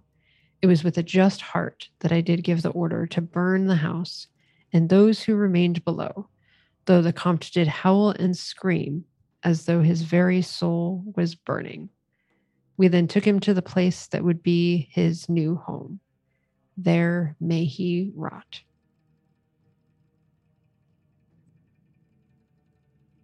Okay. And then the other piece that you find, and this is again, this is all spanning hours and hours and hours. Uh, so this is like your entire day has been spent doing this. Um, and you've been getting fairly lucky as there's a significant number of uh, documents here, and you just happen to found a few that kind of work for you. And the last piece you're going to get is a journal from uh, the Queen's physician uh, that specifically is sort of making some notes where Comte Fenalik's name has popped up once more. Uh, so that should be in the same document. You can go ahead and read that one if you like. Okay. Also, June 1979. Two nights later, the soldiers of the king went in force to the Comte's villa to halt his excesses. After they burned his mansion, they brought the Comte before the king's deputy, who then ordered me present to deliver an opinion. Fenalik was screaming and writhing. It was easy to see that he was mad. As a nobleman and a madman, he could not be executed. So I suggested that a merciful king might place Fenalik in Charenton Asylum. The king's deputy apparently decided upon this course and arranged that Fenalik be taken there. Later, the king expressed his disapproval, and the, disp- the disposition was made permanent. The last I learned of him was that he had been locked away in a cellar because he had attacked other patients. Okay. And just to clarify, it's 1789. Uh, not like ni- I think you said 1987 or something. Like but yeah, all of them, bad. all of them came out in June 17. So all of those pieces were like because you can see a lot of these things were sort of compiled by year, by month, and they weren't necessarily separated in terms of what kinds of documents they were, but they were sort of focused on on year and date, uh, and you kind of were able to piece some of these things together. Okay. So with that and with that done, uh, let's kick back to this impromptu chase scene that we're now going to suddenly have to deal with. Uh, as Grigori is out in front, Joseph, you're actually okay because I don't think they even were able to find you. I didn't Uh, hear it. I'm you're gone. just still going. You're still Nope. going. Uh, I'm and the Pope of Nope. Grigori, Cilian, and Reginald. Grigori, you're out in front. Cilian and Reginald, you're kind of a little bit behind, and then these these uh, these cultists. So uh, here's what we're gonna do. Let's treat this like sort of like a, a sort of a skill challenge sort of situation where each one of you can kind of give me a check that you want to do to try to help kind of separate yourselves from this uh, this group that's chasing you. Like, how do you want to go about either eluding them, uh, outpacing them, uh, or some other strategy you have. Uh, and so each one of you will do a roll, and we'll see how how well you do, and that'll determine whether or not they catch you or whether or not you get away. So there's Grigori up front, I'm assuming, then the Yes. cultists, and then us somewhere behind. Uh, I'm fine with up? it. If you want to treat it like that, I'm okay with saying because you guys did talk for a bit, so I guess they did break first, so you probably are slightly behind them.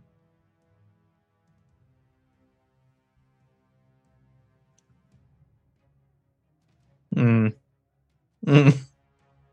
All right. Well, uh, Throw the crate at them. Cilian's uh, going to say, "Just meet, uh, just meet us back at um, uh, the Balmoral," knowing that that's the wrong one. Ah, Ah, okay. Uh, hopefully, sure. Hopefully Bristol. Grigori will pick up on that. Uh, sure. Uh, fast talk. I guess we could do. Can roll Okay. Can I assist? I don't know how I could assist in that. that. Say it at the same time all together. Yeah. Uh, this is what I'm legendary at. So Go for it, man. And see. yeah, so 94 over are- five. Okay. Wow. You What? You're Oh, that was sarcasm. Sarcasm. Yeah. Yeah, He's more yeah, it's very obvious guy. that I was trying to throw them. Yeah. I have a 65 in fast talk. You should let me do the talking here. Oh, Oh. So I'm good at the other talking. Maybe as you go to say it, you stumble over your own hotel and you kind of get halfway through the word and then you say it again, but then you're shouting, you're running, you're not sure if they heard you, and if they did hear you, you're not sure if they've kind of pieced it together at this point. But none of them, none of them turn back to look at you as you as you shout. Uh, Reginald, do you have something in mind? I don't know. Policia, policia. I don't know. Let's certainly try. There I don't know are what police is in French. Uh, there are there are certainly folks around like the market that you've seen maybe that All had right. some that some I'll- some uniforms. Call out for the police Okay. and point at the men. okay uh, what sure. would you like me to roll? So you're you're shouting police, police, and you're pointing at these men that are chasing The, stra- Grigori. the oddly dressed men who are trace- chasing Grigori, they kind of, I'm assuming they stand out because you said they well, had like it's sort jewels of and cultish like flea market. So there are Oh. some people dressed a little peculiarly that you've seen. Uh, if it was a normal street, they would probably stand out. Here, eh, it's a little more normal. here, I don't know. dudes with swords chasing someone. It's just a Tuesday. You did see that there were stalls with old antique weaponry and stuff too here as well, uh, like flails and maces and old rusted daggers and things like that. Uh, Reginald, you can I don't know, you can roll a uh, roll a fast talk too if you want. do we grab a flail and fight them? Uh, you're welcome to bust out into combat if you want to fight them. If you want to try to tackle them, fine. 40 success. Okay. So you're running, you're running, you look over and you can see that there is this man, police uniform. He is like at a stall. He's kind of looks like he's kind of holding up like what looks like some sort of crystal necklace, kind of holding it up, and he's sort of talking to like the the the vendor a little bit. And then you kind of shout, kind of almost bump into them, and he kind of turns around he's like, What? What? Sacre bleu! And he kind of drops uh he drops the yeah, that was gonna be stupid when I opened my mouth. He drops the crystal necklace, shatters on the ground. You hear the vendor start getting really Oh. angry, and then they start running as well as they're chasing. And they and they're stop, stop, and they're saying this in French, whatever the hell stop is in French. Let's. Stop. Let's stop.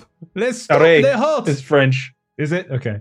Yeah. And so they're chasing. I know because stop signs here are in, in English and French. And they're Arrête. holding up some club like, uh, "Come back here, you vermin!"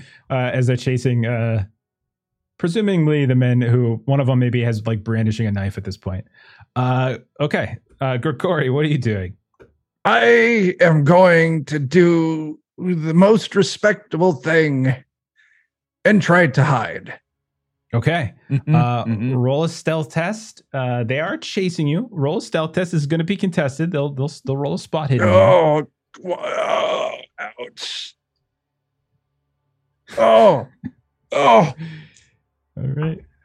I leap into a trash can, but my feet are still sticking up in the air.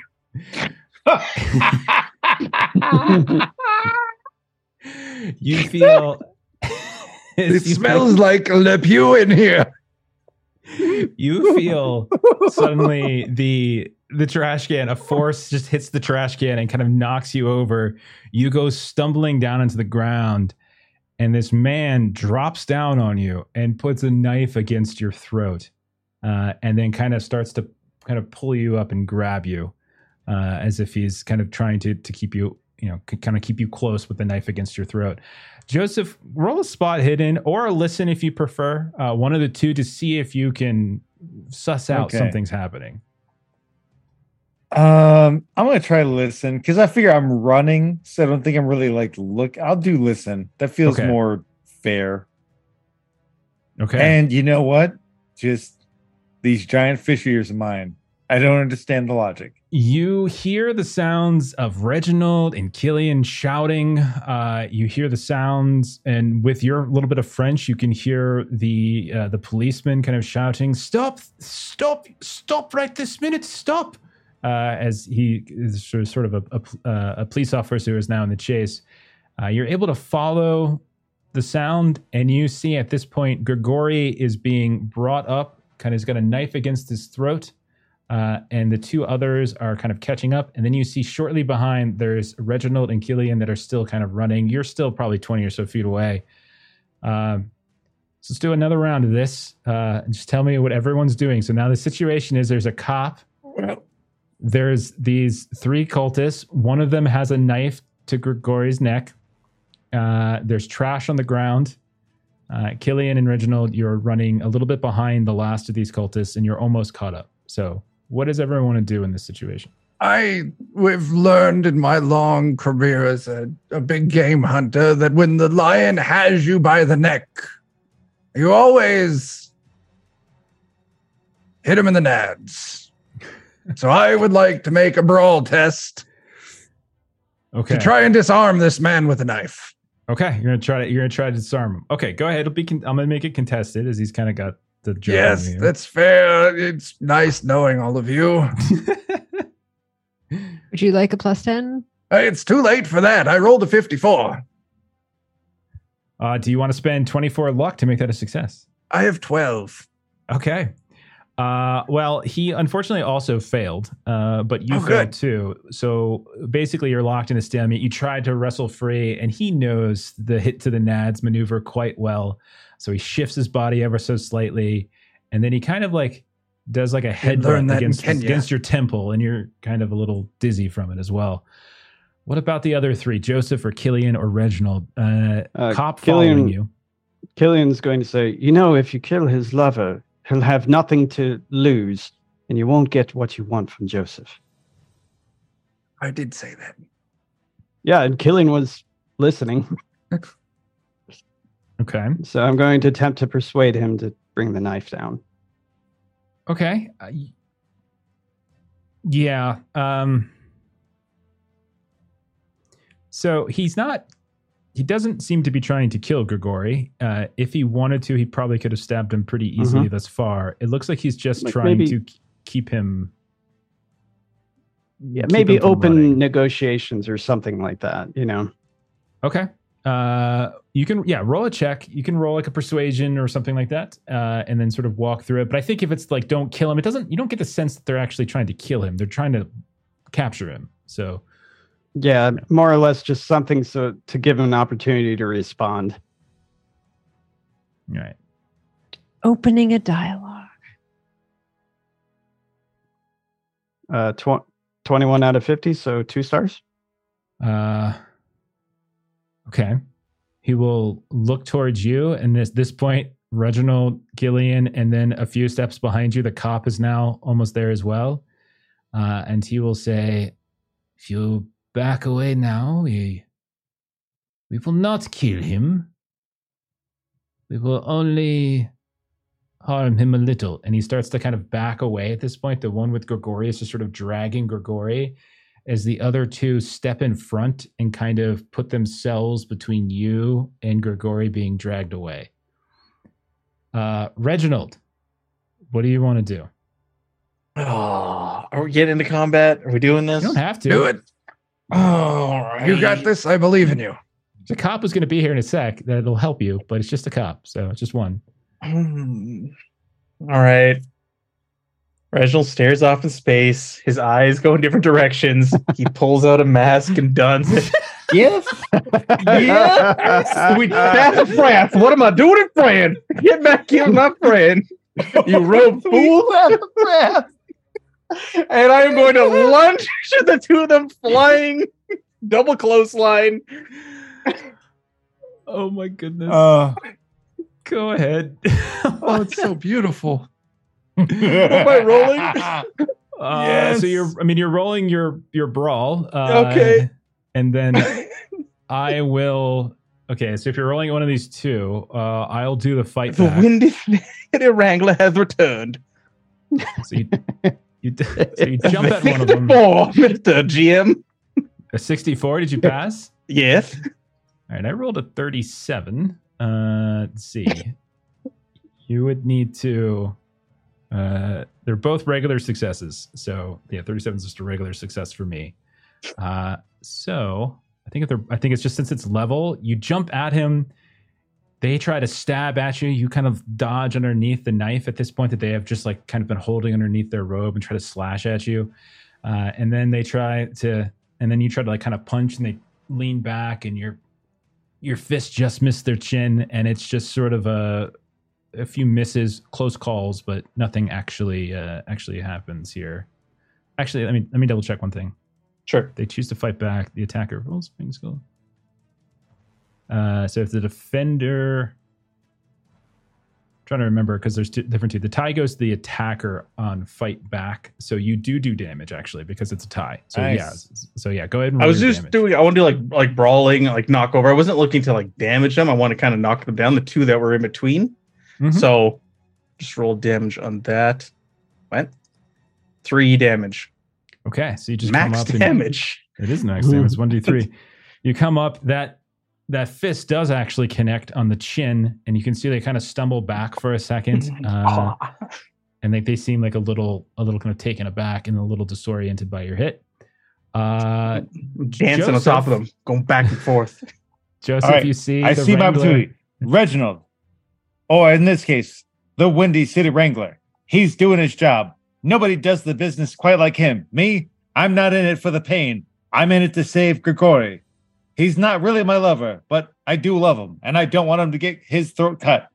So I'm gonna run. And we've got these little tables with the curios and the other things, correct? That's I want to run. I want to jump up off of one of them, leap, trying to grab my friend, and in a jumping twist, pull him away from the man with the knife. Uh, that sounds absolutely My hero. oh goodness! Would you say a jump would be appropriate?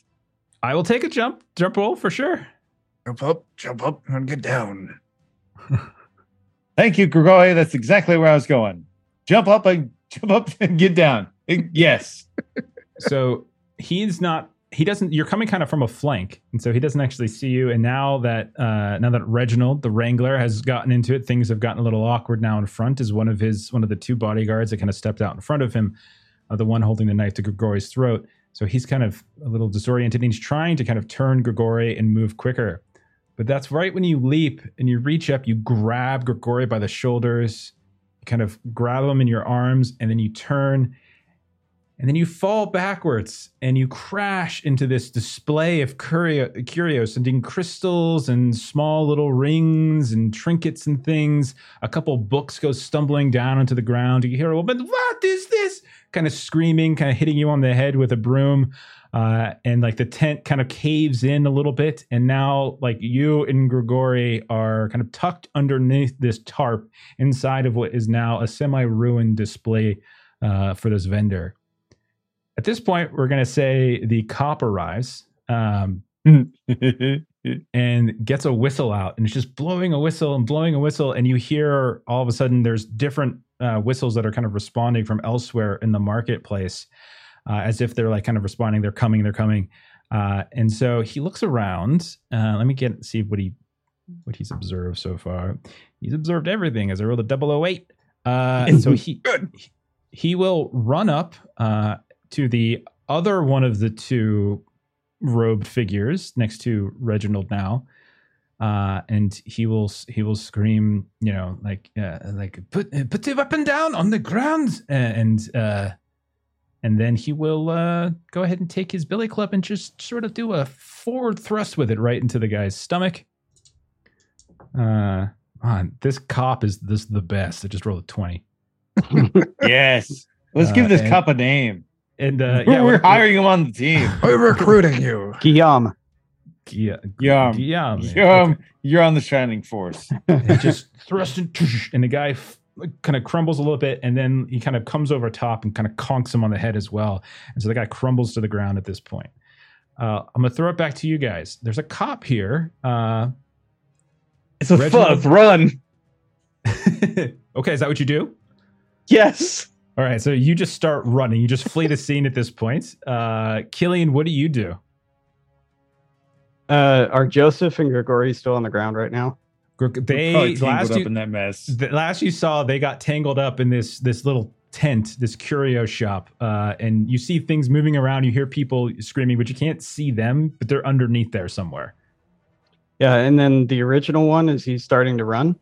Uh, yeah, he kind of stumbled uh, from Joseph. Um, I would say with the arrival of the cop, uh, yes, he is in fact starting to run. Okay, I'm going to mark him by taking um, a small knife and throwing it towards his leg, so that'll slow him down, Okay, make a throw and uh, test. and hopefully he'll leave a trail. okay, All right. and I think I get a. Do I do a dodge on this? Let me see.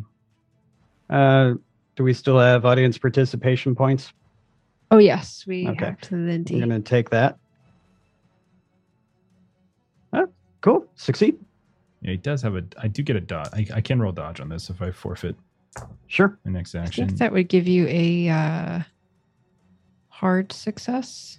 That would be 32 out of 50. no, it's not. A Okay. twenty-five would be a hard. It, 25. no, gi- giving you the 10. Oh, yeah, never mind. Okay. Math. I know math. Like I think I got it. and then I Numbers don't are for got 18. Yeah. Uh, you do in fact stick him, and you see the knife kind of sticks out of the back of his, uh, kind of the back of his thigh, and he and he continues to start to run, but this time you can see a noticeable limp at that point. Uh, okay, uh, Grigori and Joseph, uh, what do you want to do? Well, Joseph, if you want to do something brave, you're allowed to. I am going to start laying down our cover story for the police. Help! Those men were trying to kidnap me for my considerable wealth, and these kind fellows saved me. And while he's doing that, under the cover of the tarp, I'm commando crawling away, okay, you're trying going to to let my sneak away. rich, well-spoken friend talk to the cops as I sneak away. roll a stealth test. I'll try. Oh god, what happened? This is a good Guys idea. Just go to the market. Uh, spend some luck. Nope. Okay. No. I, I you- kind of enjoy failing this. As you Like, kind of the tarp away- is caught on his legs. He's trying to crawl away. you crawl like underneath the backside of the tarp. You're coming out, and right as you come out, you look up, and there's a cop standing right there, having responded to the whistle, and he kind of looks down at you. Uh, Thank God you're here. I was in fear for my life. uh, fast talk. Eh. Oh, yeah, sure. Would you like an extra can do it. boost? I believe in I, you. you know, it's a five or a 15. You know what? Yes, I'll take that plus 10. all right Get them resources. Nope. No. Jeff is He, over uh, here mathing at us. He reaches down. Uh, he picks. He like give. He offers you a hand. Uh, he offers you a hand to kind of pick you up. And as you do, he slaps a manacle on like one of your wrists, pulls your arm back around your back, and slaps another. Merci. Fuck you. I'll try to reason with him. Like, no, he saved my life. They had a knife to my throat. uh, persuade Grigori if you like. You've got it. I've Right. got a 10. Oh my god! I will gladly use an audience boost. Guys Okay. I've- great. Gotta hit a Oh. 20 or less. You my personality an is in the side of a dollar bill. You can propose an alter alternate skills, Oh. charm, fast talk, or whatever. If there's something better, Let's like see. Fast talk is a five. All right, I'll go with charm. Charm is is, a 20. I'll All the stuff I'll I'm go really good at, but the masked guy ran away I from the know, scene of the crime. Oh god. I'm really Oh. good at shooting things with a rifle. Sadly, it's frowned upon in a city. It is. yes. It is. Mm-hmm. So anyway, I'll use mm-hmm. charm and a audience die, meaning I've got to hit 30 or less. You can do it. I will spend one point of luck, taking me down to an 11. Okay. That is a skin of the teeth success. Uh, okay. he will say. Uh, so he'll just say at this point, uh, as, as stuff is still kind of going on, uh, he will look at you and he will say, um, uh, he will say, "That's maybe so. We will uh, square this, sort this out in a moment. For now, sit here and do not move." I will gladly comply. And he moves around and he starts uh, kind of closing in. Now, Cilian, you're still in the thick of things, but you also now notice that there are about a half dozen policemen have now showed up. Uh, you can Yeah. see that the the two robed figures have have that that are in front of you have, have suffered some level of pummeling, uh, and they're surrounded. Uh, but one of them, one of the cops, uh, one of the police, will kind of come to you, uh, and they will say in French. They will start speaking to you in French, uh, which I don't think you speak. What No. do you do, Cilian? As they are like like they are very aggressively and angrily asking you questions. Parlez-vous anglais? You see them roll their eyes. What what is the meaning of this? What is your role in all of this? Just lending assistance. Uh, he's getting away. As Ah. I hold my hands up and I point in the direction, and you look at the ground. He's leaving a Francois. trail. There is another one, Francois, and he's, he kind of I- says he says it all in French, and you see like one of the other guys just start kind of bolts off after the guy I'll go, that you I'll go with you and give my witness account. Hmm. As Uh, like one arm is still trying to hold on to this crate. Okay. Uh, so what we'll what we'll do is we'll say that the the intensity has has gone down. Uh, we've got Joseph and Grigori sitting off to the side. Uh, we've got Reginald who has run away uh, from the scene, fled the scene, uh, and we've got Cilian who now is sort of face to face with a policeman who is trying to question him in a language that Cillian is not particularly versed in, and that the policeman is not also great at speaking English. Um, and plus, Pema is uh, is ripping up papers and going through books back at the library. And I'll feel let's end it here uh, on this. We'll resolve this chaos next at the start of the next session, uh, and then we'll get introduced to the three new characters that we'll probably meet. What? Yeah. who are going to be joining Reginald and Pema. Can fair. anybody do anything right this session? Like the library didn't go well.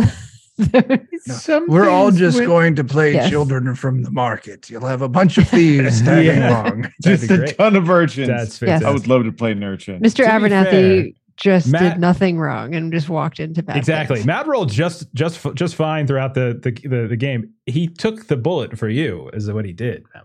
That was your fault, I think. Right? Very Oh. much so. Very much so. I mean, Dice's fault, but you know. Yeah. Okay. So yeah, I have I have a list of complications that pop up every now and then, and I kind of roll every now and then to see if they pop up. And one of them popped up, and it just so happened to be we're at a, at kind of an occult flea market, and just uh, something from Joseph's past has popped up. Oopsie daisy. Uh, all right. Oh, that went so south so fast. It was ridiculous. I thought everything was gonna be fine. I thought everything was gonna be great. Joseph got away. I'm like, oh, everything's fine. This is gonna be super easy. And then like, Nope. Shut up, close. I'm his lover. it's so funny. I'm like, oh, Chuck, you just put yourself right in their crosshairs. Oh, Oh, my my I did. God. So good. I thought they were fans, and then they were kind of rude. oh, they're My temper got the best of me.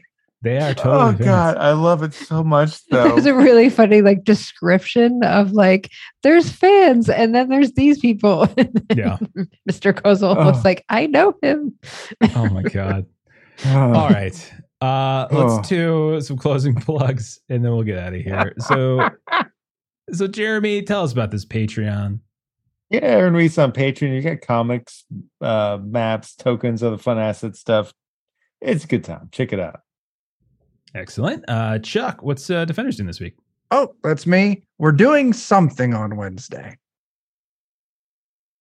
I don't know what that is yet.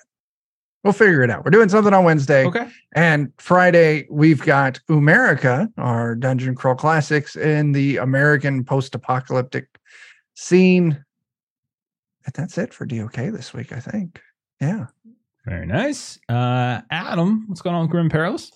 Well, one of the best adventures ever written is, is. now available in print on demand. Uh, I'm I'm quoting Chuck here, in that Mhm. it is one of the best adventures ever written, and hopefully you'll agree with him. Um, so, uh, yeah, you'll find a, a link there. Actually, looks like a couple of links. Whoops, uh, double posts, but uh, yeah, um, it's something that we did for uh, Gen Con last year, and um, uh, we put it up as a PDF originally. But if you want a physical copy of it, you can uh, get that on Drive Through RPG now. And uh, yeah, that's the biggest, the that's the latest thing from Grim and Perilous Studios. Awesome. Uh, and Matt, what about you? What are you doing this week? Uh, Achtung! Cthulhu on Garblag Games Thursday night at 9 p.m. Central Standard. We're going into the final mission in Greenland here. So we got um, oh, three or four sessions left on that. And then, uh, yeah, we'll be hopping to something else. Very, very cool. Uh, as for us here, uh, tomorrow night, uh, Tuesday, our buddy Steven's going to be running Forbidden Lands. Uh, you can catch that uh, as uh, he he talked a big game about killing some folks, and then didn't, and then didn't. Uh, then on uh, let's see, Friday we've got uh, Conan uh, for uh, 2d20 system. Uh, you can see Aaron is going to pop into the GM seat for that one. Uh, we are going to uh, get dressed up uh, I'm going to wear a harness. Uh, it's pretty great. And then Saturday, uh, back to One Ring, uh, where we introduced our new party member. Maitreya's joined the party for a bit. Uh, and then uh, Monday next week, we are doing Holler, and we have a very special uh, series of Holler episodes coming up as we are going to. Uh, I'm going to be stepping out of the GM seat for a couple of weeks uh, as uh, as Tracy Sizemore, one of the creators of Holler. She's going to step in and is going to run uh, the troublemakers through a, a special scenario uh, as a little That'll interlude be right. for our campaign. It's going to be awesome. be Nice. So come come watch that. Uh, but uh, that's it for us. Thank you for everyone who hung out tonight. Thank you for those of you uh, who threw out some bits, and uh, thank you for the raid. Uh, go ahead and check out the YouTube channel as well. Adventures in Lollygagging got all of our old games up there. Uh, we are now going to go ahead and raid. Uh, let's see, Happy Jacks looks good, so let's go ahead and raid them. Follow along. Have a good rest of your night. We'll see y'all next time. Bye bye. Goodbye. Bye bye. Bye.